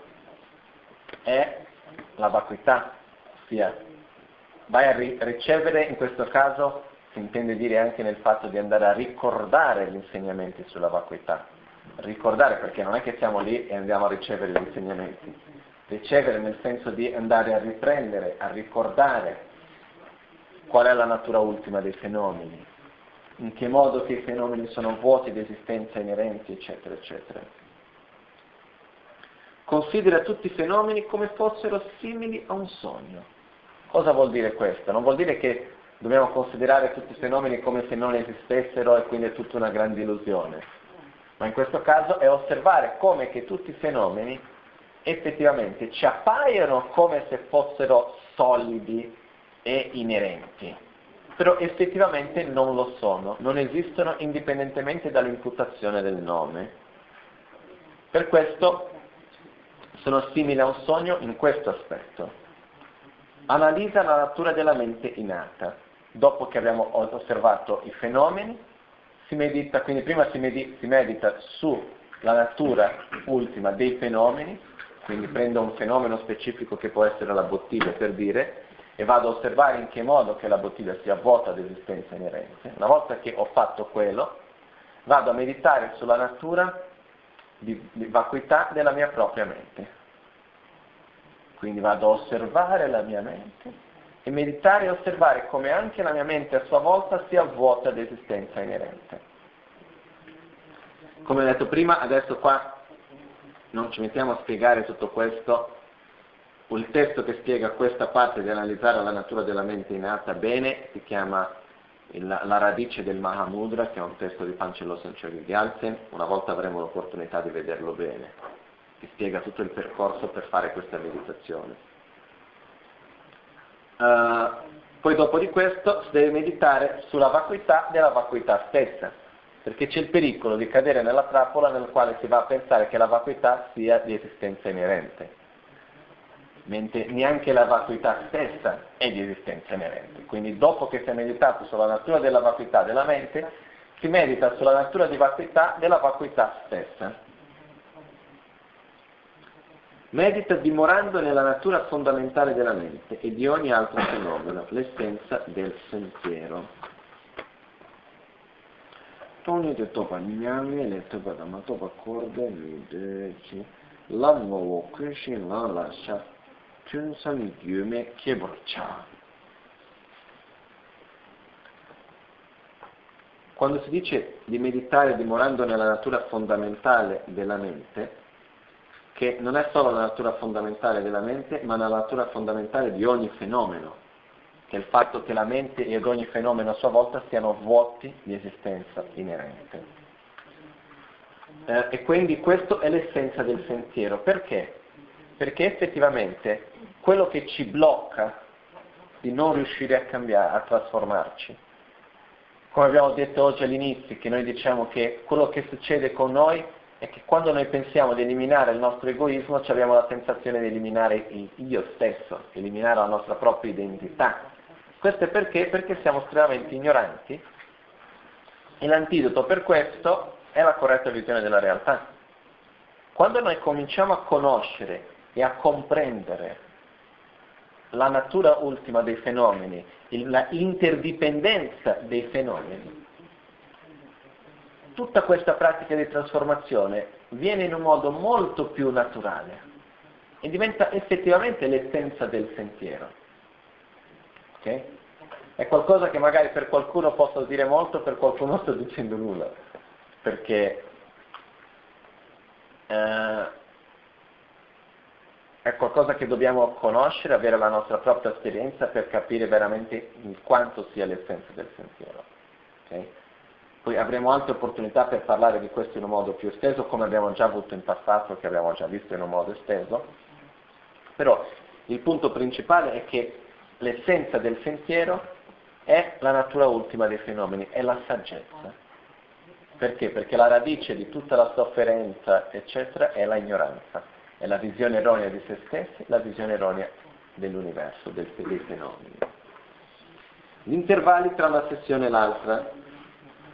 Nel periodo pre e post meditativo, sì come un illusionista cosciente della irrealtà delle proprie creazioni, o come colui che sogna ed è consapevole che ciò che sperimenta è unicamente un sogno. Cosa vuol dire questo? Quando noi siamo nello stato di meditazione, stiamo osservando il fatto che la bottiglia, per dire, poi dopo la propria mente, poi dopo la vacuità stessa, siano vuoti di esistenza inerente, siano della natura di vacuità. E ci concentriamo su quell'aspetto unicamente. Quando usciamo da questo stato meditativo, siamo così abituati, ma così abituati a vedere le cose in un modo inerente, che le cose continuano ad, continuano ad apparire a noi. Perché se io chiedo a voi, questa bottiglia esiste o non esiste indipendentemente da voi stessi, senza filosofare, qual è la, la il, il prima sensazione che viene? Esiste. Questo perché? Perché siamo così abituati, ma così abituati a vedere i fenomeni come essendo di esistenza inerente, che ci viene spontaneo. Quindi quando noi usciamo dalla, da, dalla meditazione nella quale noi abbiamo osservato e realizzato che la bottiglia non esiste indipendentemente dall'osservatore, quando noi usciamo ci, appare, ci torna ad apparire in quel modo. Quindi diciamo, ah, questa è un'illusione. Non è vero. Mi appare come se fosse l'esistenza inerente, però effettivamente io so che non lo è. Ma questo non vuol dire che la bottiglia non esiste, eh? Vuol dire che la bottiglia esiste, e come? La posso toccare e tutto il resto, però non esiste per me indipendentemente da me stesso. È qualcosa che da un punto di vista logico noi riusciamo magari anche a capirlo, però siamo così abituati al contrario che in un modo spontaneo questo non avviene. Per questo che serve meditare e dopo mantenere questa consapevolezza durante tra una sessione e l'altra della meditazione. Per dire, se noi facciamo la meditazione una volta al giorno, durante tutte le altre ore della giornata, mentre mangiamo, mentre lavoriamo, mentre facciamo quel che sia, osserviamo tutto non come un'illusione, nel senso che esista tutto solo nella mia mente, tutto un grande sogno, quindi non devo preoccuparmi di niente, tutto, quindi tanto nulla esiste. Ma che niente esiste per me indipendentemente da me stesso. Tutto è un'illusione di realtà solida e indipendente e inerente. Quindi io non sono vittima di nulla. Ma chi è il vero, um, come si dice, attore, il vero sì, protagonista sono io, nella realtà che io vivo e nessun altro. Okay? La meditazione sulla bodhicitta relativa. Quindi in questo modo si conclude la parte che parla della bodhicitta assoluta. Come solo vedere se c'è qualcosa qua che mi è mancato.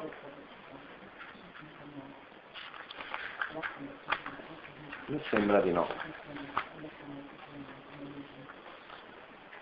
Ovviamente stiamo facendo un pochettino, passando un pochettino sopra, non è che stiamo entrando nei dettagli su ognuno di questi punti, se no effettivamente avremmo rimasto solo sul primo punto. Saremmo rimasti solo sul primo punto, mentre effettivamente per poter vedere tutto il testo facciamo una prima introduzione di questo testo.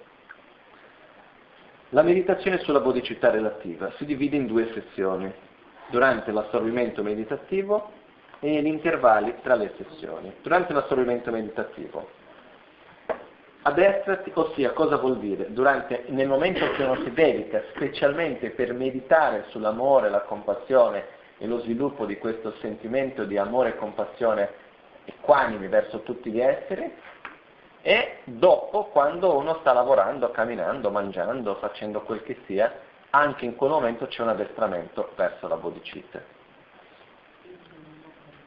Addestrati nella pratica del prendere la sofferenza e nel dare la felicità in modo, alterna- in modo alternato, utilizzando l'inspirazione e l'espirazione. Inizia con il prendere su di te. Okay? Quindi l'assorbimento meditativo, come viene spiegato qua, è la pratica del Tonglen, come si chiama in tibetano, che si traduce come il dare e ricevere però che si pratica ricevendo e poi dando. Okay? È il momento nel quale noi ci mettiamo su, nella meditazione specificatamente per sviluppare la bodhicitta, mentre tra le sessioni è il momento, oh, mentre lavoriamo, mangiamo, facciamo le altre cose, nel quale noi ci addestriamo comunque nella nel secondo quando sei lì seduto in meditazione. tipi di meditazione stiamo dicendo.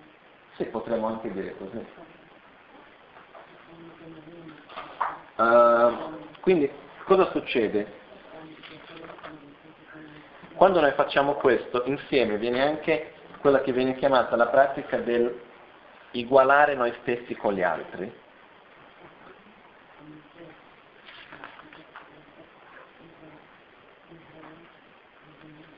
E,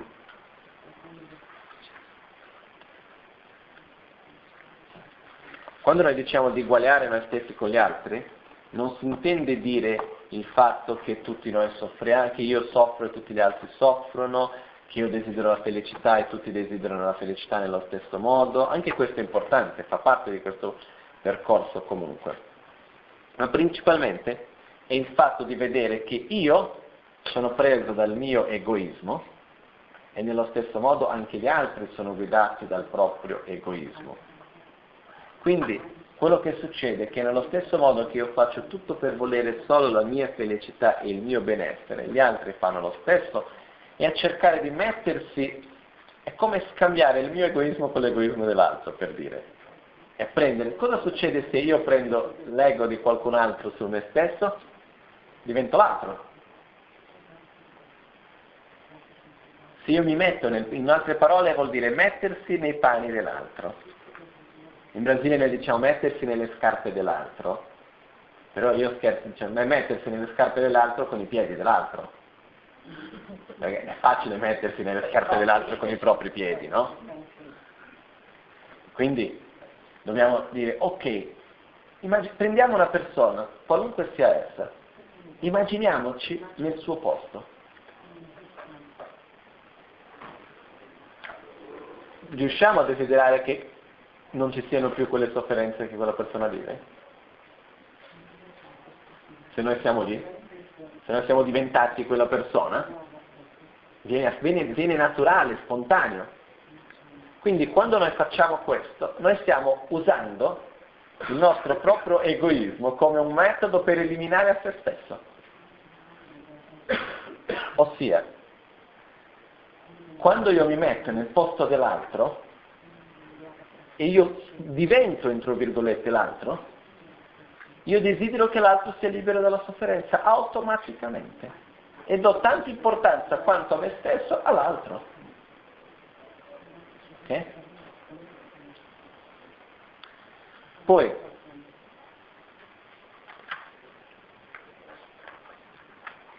quello che succede è che noi quello che dobbiamo eliminare in questo caso è andare anche all'interno di questo, riconoscere che la causa della sofferenza, tanto mia come quella dell'altro, è l'egoismo, è l'aggrapparsi a un sé inerente, l'autogratificazione. E qua c'è un verso del Bodhisattva Charyavatara che dice.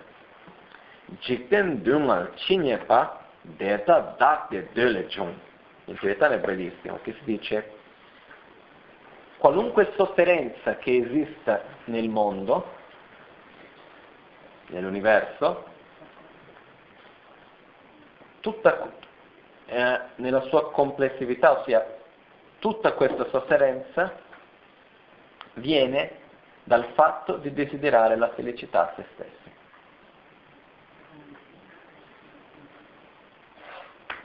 Sembra una contraddizione magari. Noi siamo così abituati che uno deve prendere cura di se stessi, eccetera, eccetera. In altre parole, tutta la sofferenza del samsara avviene dall'egoismo e dall'autogratificazione. E qua eh, Tricia Rinpoche mette una quantità enorme di citazioni per ricordare questo, che adesso se io avevo segnato quelle più belle. E dopo, subito dopo di questo verso, c'è un altro verso del Bodhisattva che dice qualunque felicità, gioia che esista nell'universo, tutta questa avviene del desiderare la felicità dell'altro. Basta pensare una cosa, se noi siamo un gruppo, queste persone che siamo qua oggi, ok? Diciamo che viviamo solo noi, l'universo siamo noi, ok?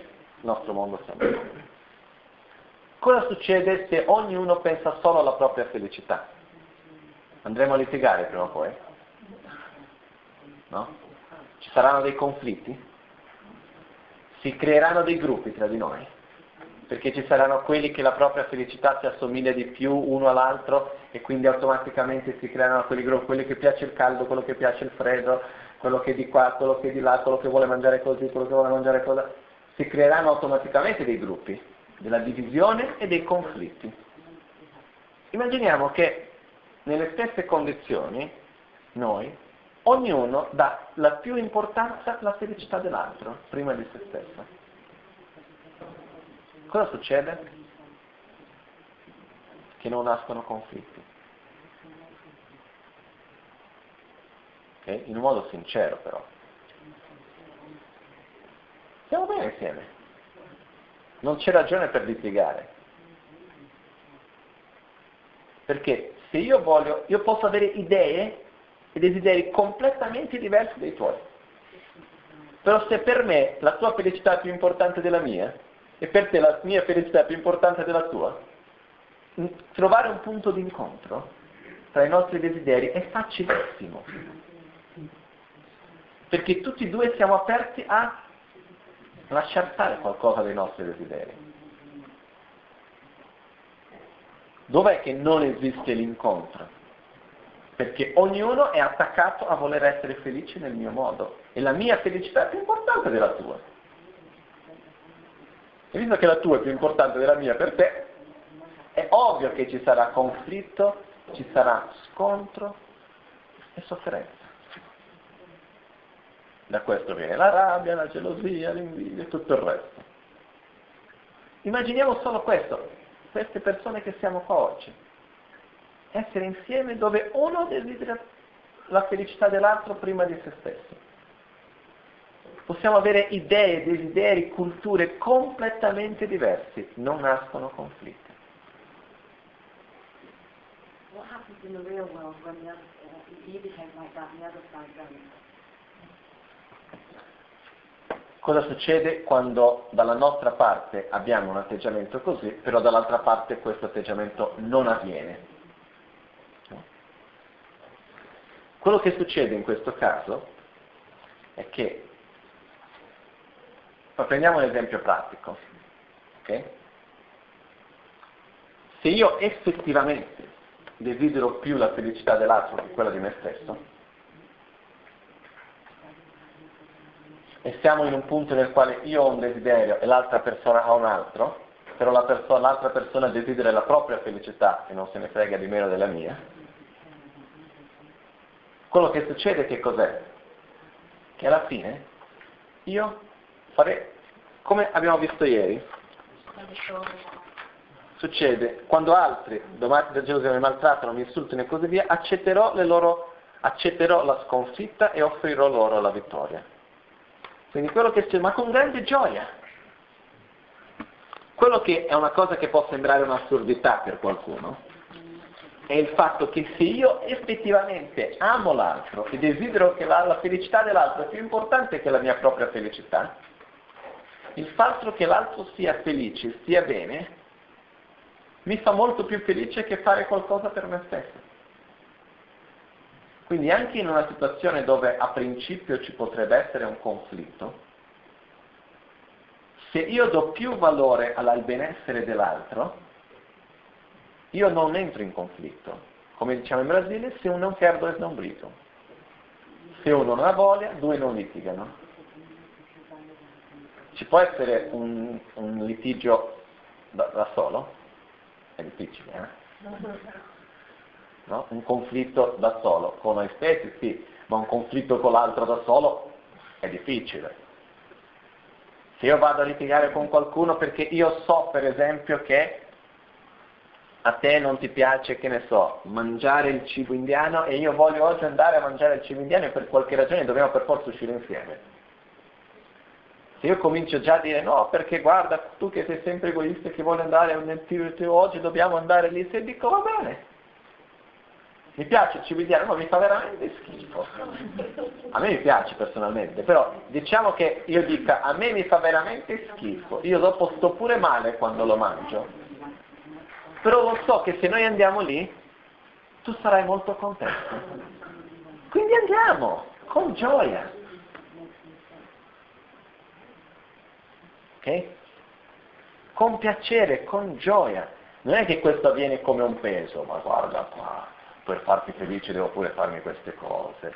No, è una cosa che viene in un modo naturale, spontaneo, gioioso.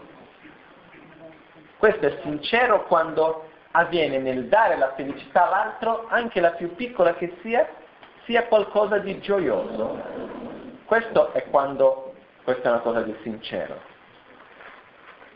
Quando anche avere degli sconforti, delle difficoltà, delle cose per te stesso, abbia un valore molto più piccolo che la felicità che invece io posso dare all'altro. Eh? Se non è gioioso è meglio darlo lo stesso o no?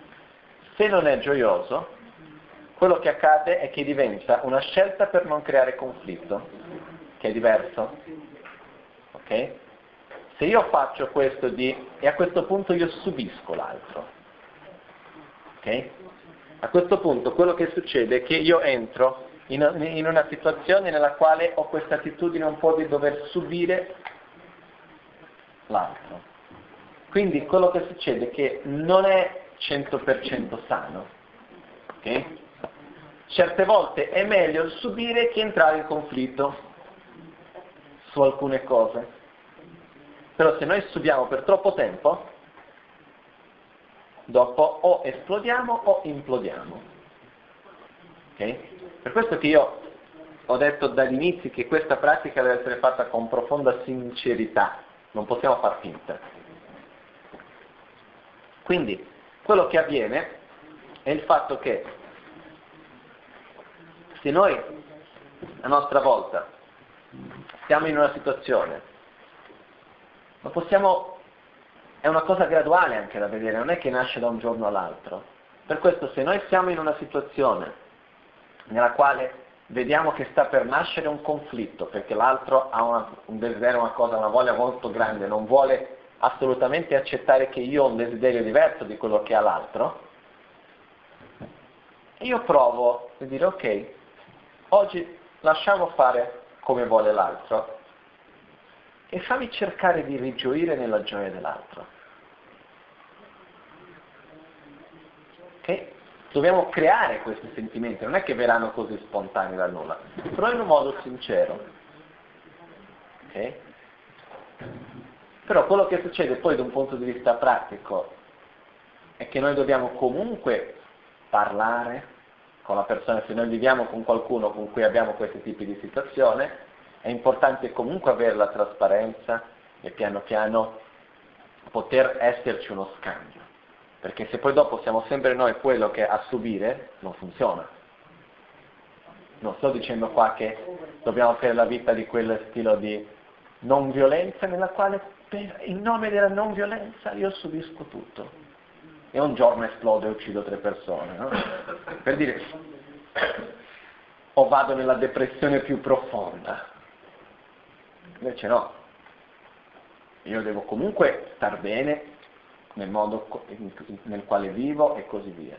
Qua stiamo parlando di qualcosa di diverso, che è veramente una trasformazione effettiva. Non è fare delle scelte per delle convenienze esterne. Non è che io accetto l'altro per una convenienza esterna se dopo l'altro si rabbia troppo e dopo mi dice questo piuttosto che quell'altro o mi toglie qualcosa che mi dà. No? Per dire, io nel lavoro magari con qualcuno posso scegliere di accettare qualcosa che qualcun altro vuole perché io so che se no dopo avrò un conflitto con quella persona e non riuscirò più a lavorare bene con quella persona e avrò dei problemi eccetera eccetera. È per una convenienza esterna che sto facendo quella scelta, non è per una scelta di amore verso quella persona interna che lo sto facendo. Okay? Per questo che qual è la fondamenta della trasformazione della mente? La bodhicitta, l'amore e la compassione verso gli altri se no diventa una roba finta, se non c'è amore dentro di quello che facciamo. Per quindi questa pratica noi la facciamo con la pratica del prendere e dare. Okay? In che modo che avviene questo? Una cosa molto importante di questo che ieri avevamo già spiegato, comunque, visto che riappare, lo rivediamo un'altra volta. Se io semplicemente no, immagino, visualizzo che prendo tutta la sofferenza degli altri addosso a me stesso e do la mia gioia agli altri, non funziona tanto bene. Okay? Perché cosa succede? Se io prendo, immaginiamo che la visualizzazione è di prendere la sofferenza degli altri nella forma di fumo nero e sporcizio, fumo, un fumo nero denso che viene da tutti gli esseri e che si assorbe su di me verso il mio cuore. Cosa succede se io faccio questo? Senza saper trasformare quello che ricevo? Bene non mi farà. Quindi ci sono stati dei casi delle persone che hanno detto di praticare il tonen dopo, io mi sono ammalato, sono stato male, di qua, di là. Eh scusa, se non lo fai bene. No? La pratica è di prendere la sofferenza, trasformarla e dare la gioia. In che modo che avviene questo? Ci sono alcune visualizzazioni diverse, però quella che a me mi piace, noi visualizziamo al nostro cuore una massa nera viscida, solida, okay? che, del, che rappresenta il nostro egoismo, l'attaccamento al sé, l'aggrapparsi al sé, l'autogratificazione, che è il solida il nostro cuore, mm? che all'interno di quello c'è un punto di luce, che è la nostra mente molto sottile, è la nostra natura pura, che però è completamente sottomessa da questa massa viscida, nera, solida dell'egoismo. E quello che succede è che noi visualizziamo che prendiamo la sofferenza delle altre su di noi. Inspiriamo nella forma di questo fumo nero denso che si assorbe all'interno di questa massa nera dell'egoismo al cuore e come delle armi, man mano che entra questa negatività, perché la negatività ha la forza di distruggere. Quindi queste negatività che vengono entrano in questa massa nera del mio cuore e vanno distruggendo l'egoismo. E man mano che io ispiro, più negatività ispiro, più io distruggo il mio egoismo e l'aggrapparsi al sé, questa visione erronea di me stesso. E man mano che si distrugge questo io mi sento più leggero, mi sento meglio, mi sento più libero, più gioioso, più luminoso. Quindi più negatività ricevo, meno sto. Perché non è che il io sta ricevendo questa negatività, ma è che io ricevo dagli altri per distruggere a sua volta il mio egoismo. In questo modo, piano piano, questa massa viscida nera dell'egoismo comincia a sciogliersi o a dissolversi. Se, si, la visualizziamo che scioglie, poi scende dalle parti basse del nostro corpo e si assorbe nel, nello spazio, nella terra, o semplicemente comincia a diventare sempre meno denso, meno denso, meno denso e comincia piano piano la luce che c'è al centro del nostro cuore comincia a poter trasparire finché piano piano si elimina completamente questa massa che abbiamo e siamo liberi dal nostro egoismo e la nostra mente pura può effettivamente a questo punto brillare nelle dieci direzioni. Che succede all'inizio, prima dell'eliminazione della, massa nera? Quello che succede è che noi inspiriamo e quando inspiriamo immaginiamo che man mano che entra, man mano che entra va già distruggendo. Poi quando espiriamo visualizziamo tutte le nostre qualità, fin da subito, le cose buone che noi abbiamo, uh, la nostra gioia, i meriti che abbiamo accumulato, tutto quello di buono che noi abbiamo nella forma di luce bianca che va verso tutti gli esseri portando loro la felicità. Okay? Quindi facciamo questo ciclo. È una pratica molto forte e per questo anche um, Aspetta un attimino solo.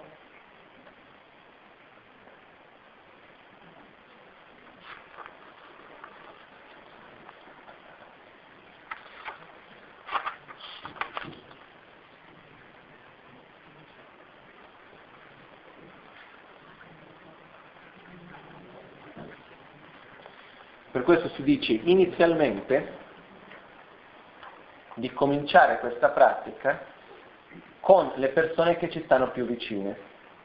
Vicino, ok? Quindi cominciamo a prendere la sofferenza delle persone che noi conosciamo bene, quelli che noi, i nostri cari, quelli a cui abbiamo avversione, eccetera, eccetera, e poi dopo cominciamo a estendere questo verso tutto l'universo. Ok? Quindi facciamo questo ciclo che va a distruggere questo nostro egoismo. Quindi noi non abbiamo questa sensazione di ricevere le negatività e diventare pieno di negatività e pesante e così via, ma al contrario, è la negatività che va a distruggere a sua volta il nostro più grande nemico, che è il nostro proprio egoismo. Ok. Sì. La luce riesce dal naso. Quando espiriamo, quindi inspiro lentamente, poi quando io espiro esce questa luce che va verso tutti gli esseri. Ok? Quindi questo è diciamo la parte principale della pratica della meditazione dell'addestramento mentale.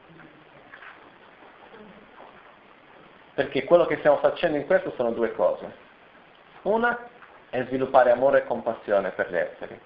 Perché quando io prendo la sofferenza degli esseri, cosa sto facendo? Sto desiderando che loro siano liberi dalla sofferenza, quindi sto sviluppando compassione. E quando io do la, la gioia, il benessere, io sto desiderando che loro siano felici, quindi sto sviluppando amore. Facendo a tutti gli esseri nello stesso identico modo, io sviluppo equanimità. E poi dopo, quando loro stanno bene, io rigioisco di quello, quindi sviluppo gioia. Le quattro meditazioni limitate. Insieme allo stesso momento quello che io sto facendo è in un modo subliminare, eliminando il mio egoismo. Se noi sapessimo veramente il potere che ha la visualizzazione, è qualcosa veramente inimmaginabile per tanti di noi il potere che ha la visualizzazione su di noi stessi. E questo non parlo da un punto di vista solo del buddismo, perché nel buddismo sì, si è sempre parlato delle visualizzazioni, è sempre dato una grande importanza a questo. Ma nei giorni d'oggi ci sono tanti studi della neuroscienza che va a vedere il potere che ha la visualizzazione sulla trasformazione dell'essere stesso, tanto per il corpo quanto per la mente. Anche per un'altra ragione, noi abbiamo una mente grossolana, che è la parte che ragiona, che si uh, percepisce i nostri sensi, eccetera, eccetera. Abbiamo una mente più sottile, che è sotto di questa, che sarebbe il nostro inconscio, come viene chiamato in Occidente in un certo modo. Che questo inconscio, in che modo che si lavora sull'inconscio in Occidente? Tramite gli archetipi, giusto? Gli archetipi? Si dice archetipi in italiano? in inglese? Ok? Ossia tramite le immagini. Perché noi non riusciamo a dare una forma, non riusciamo a percepire questi sentimenti, eccetera, eccetera, a non sia in un modo subliminare. E lo facciamo questo tramite la simbologia, tramite la personificazione di sentimenti e così via. E qua la visualizzazione rientra con un potere molto grande. Per quindi tutto questo fatto di eliminare il nostro egoismo, prendendo le negatività degli altri esseri, dando la nostra gioia agli altri esseri, e questo portandoci ancora più gioia. Alla fine della meditazione ci sentiamo gioiosi, leggeri, bene non ci sentiamo pesanti o qualcosa del genere. Questo va a fare una trasformazione profonda dentro di noi. Okay? chiaramente più sinceramente io lo faccio, più profonda è la trasformazione. Okay? La cosa importante come in tutte le pratiche di meditazione deve esserci una continuità senza esagerare. Se io mi metto oggi e faccio le 5 ore di meditazione, di scambiare me stesso con l'altro, poi mi stanco, il giorno dopo non faccio niente, no. Poco poco ogni giorno porta una grande differenza, un grande risultato. Per questo um,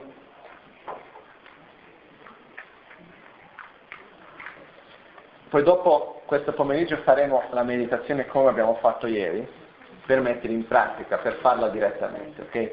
Quindi adesso abbiamo ancora un pochettino di tempo. Finiamo solo questa prossima parte, qua alla fine, negli intervalli tra le sezioni, ossia quando stiamo lavorando, eccetera, eccetera. Vi sono tre oggetti, tre veleni e tre fonti di virtù nella tua vita quotidiana, addestrati per mezzo dei versi in modo da stimolare una costante consapevolezza. Quali sono i tre oggetti?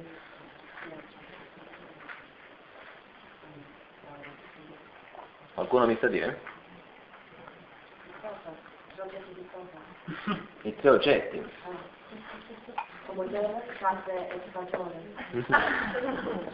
I tre oggetti sono coloro a cui ho aver, in, poche parole sono quelli che mi fanno del bene, quelli che mi fanno del male, quelli che non mi fanno né del bene né del male.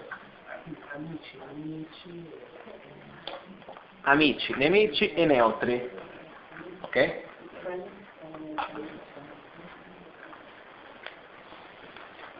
Aspetta che vado a riprendere qui dentro questo.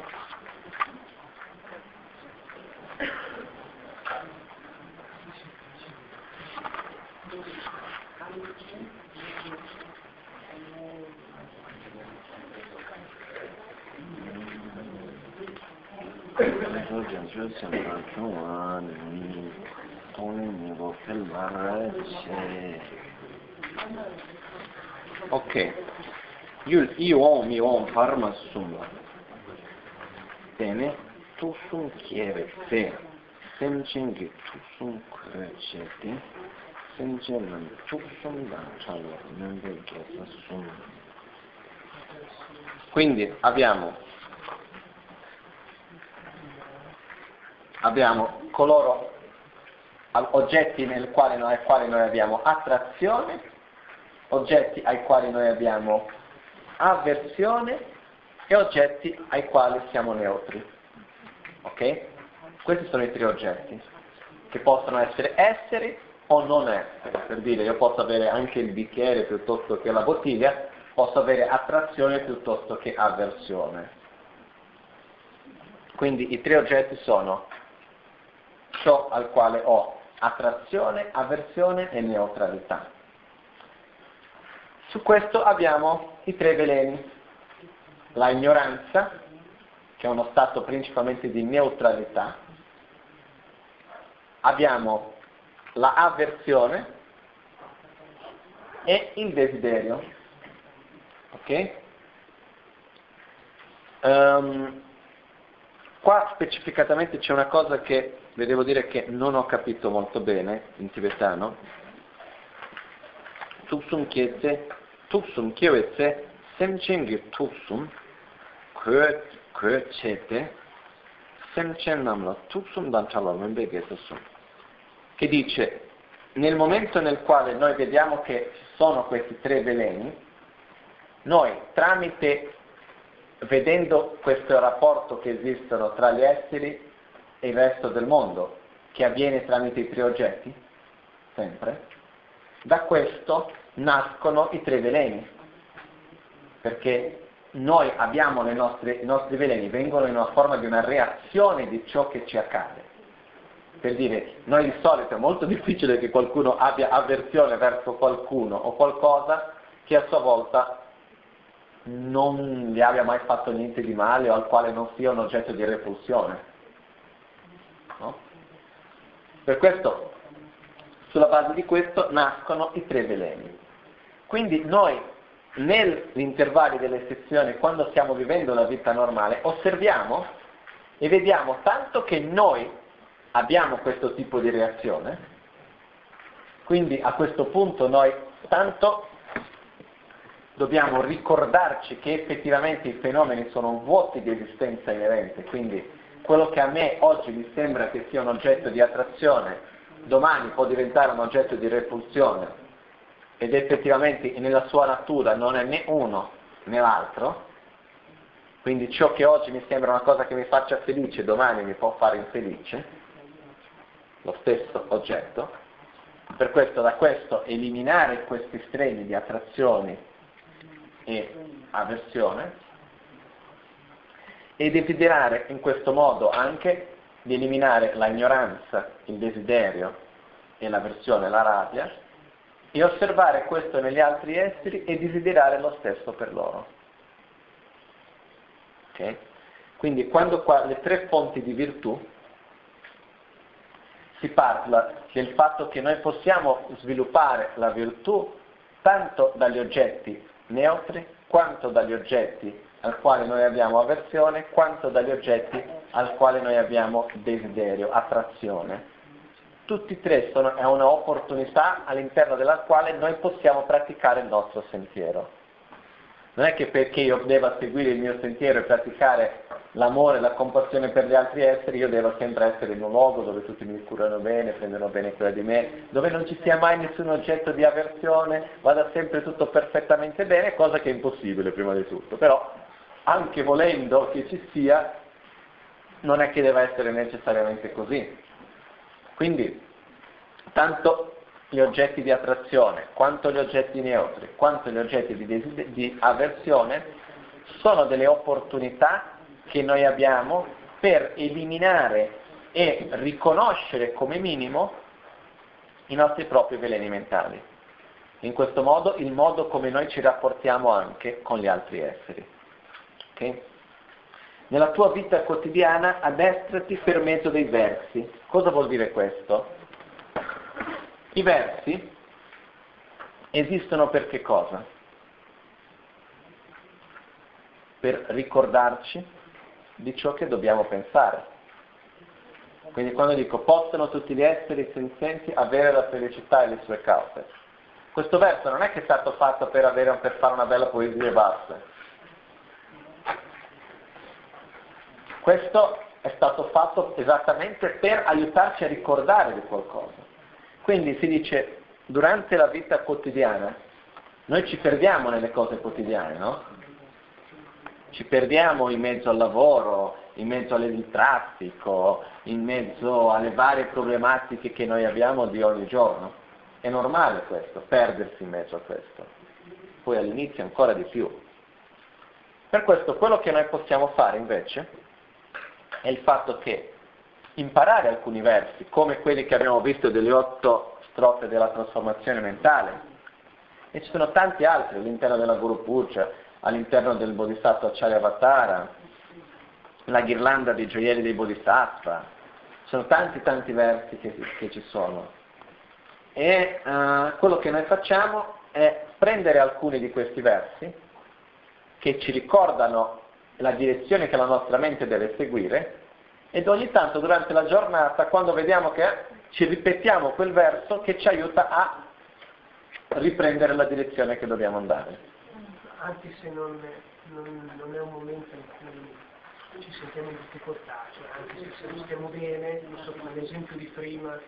No, anche se stiamo bene, per dire, però la mia mente non sta andando nella direzione che io vorrei che andassi, io ripeto quei versi che mi aiuta a riprendere quell'atteggiamento interiore.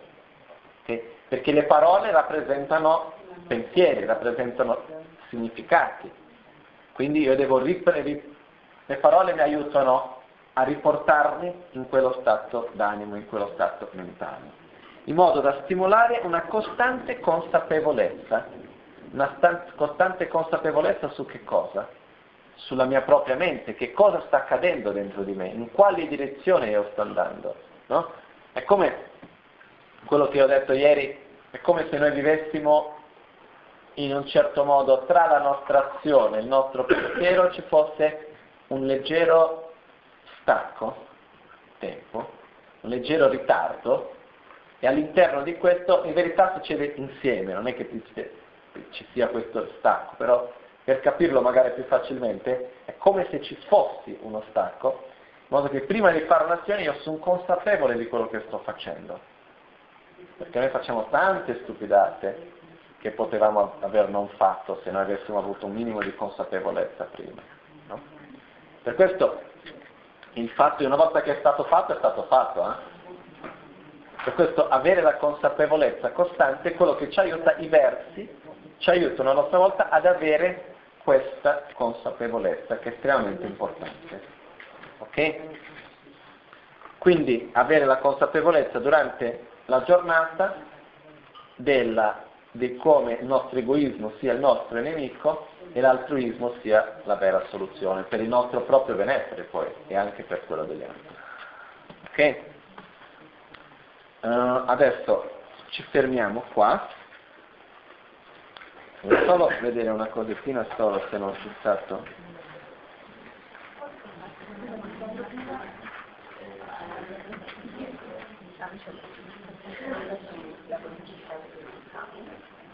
Sì?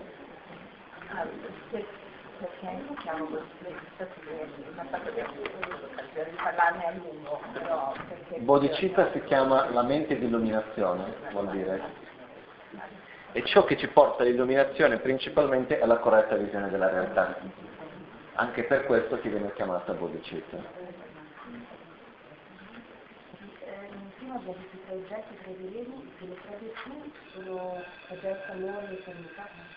Le tre virtù Qua nel testo non sono specificate quali sono esattamente le tre virtù, per questo non te lo saprei dire, però secondo me le tre virtù potremo vedere come un rapporto positivo verso i tre oggetti.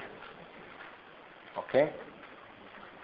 Jetsun lame kutse rapten chi namkara tinle chochur gepa lo san tempe dreme sasum Drove muse tato ne. Nimo dele tendele, nime kuyan dele shin. Ninten tato dele pe, koncho sumge jingi lo. Koncho sumge ngodruk so, koncho sumge trashisho. Trashidile. Buon appetito e ci vediamo alle tre.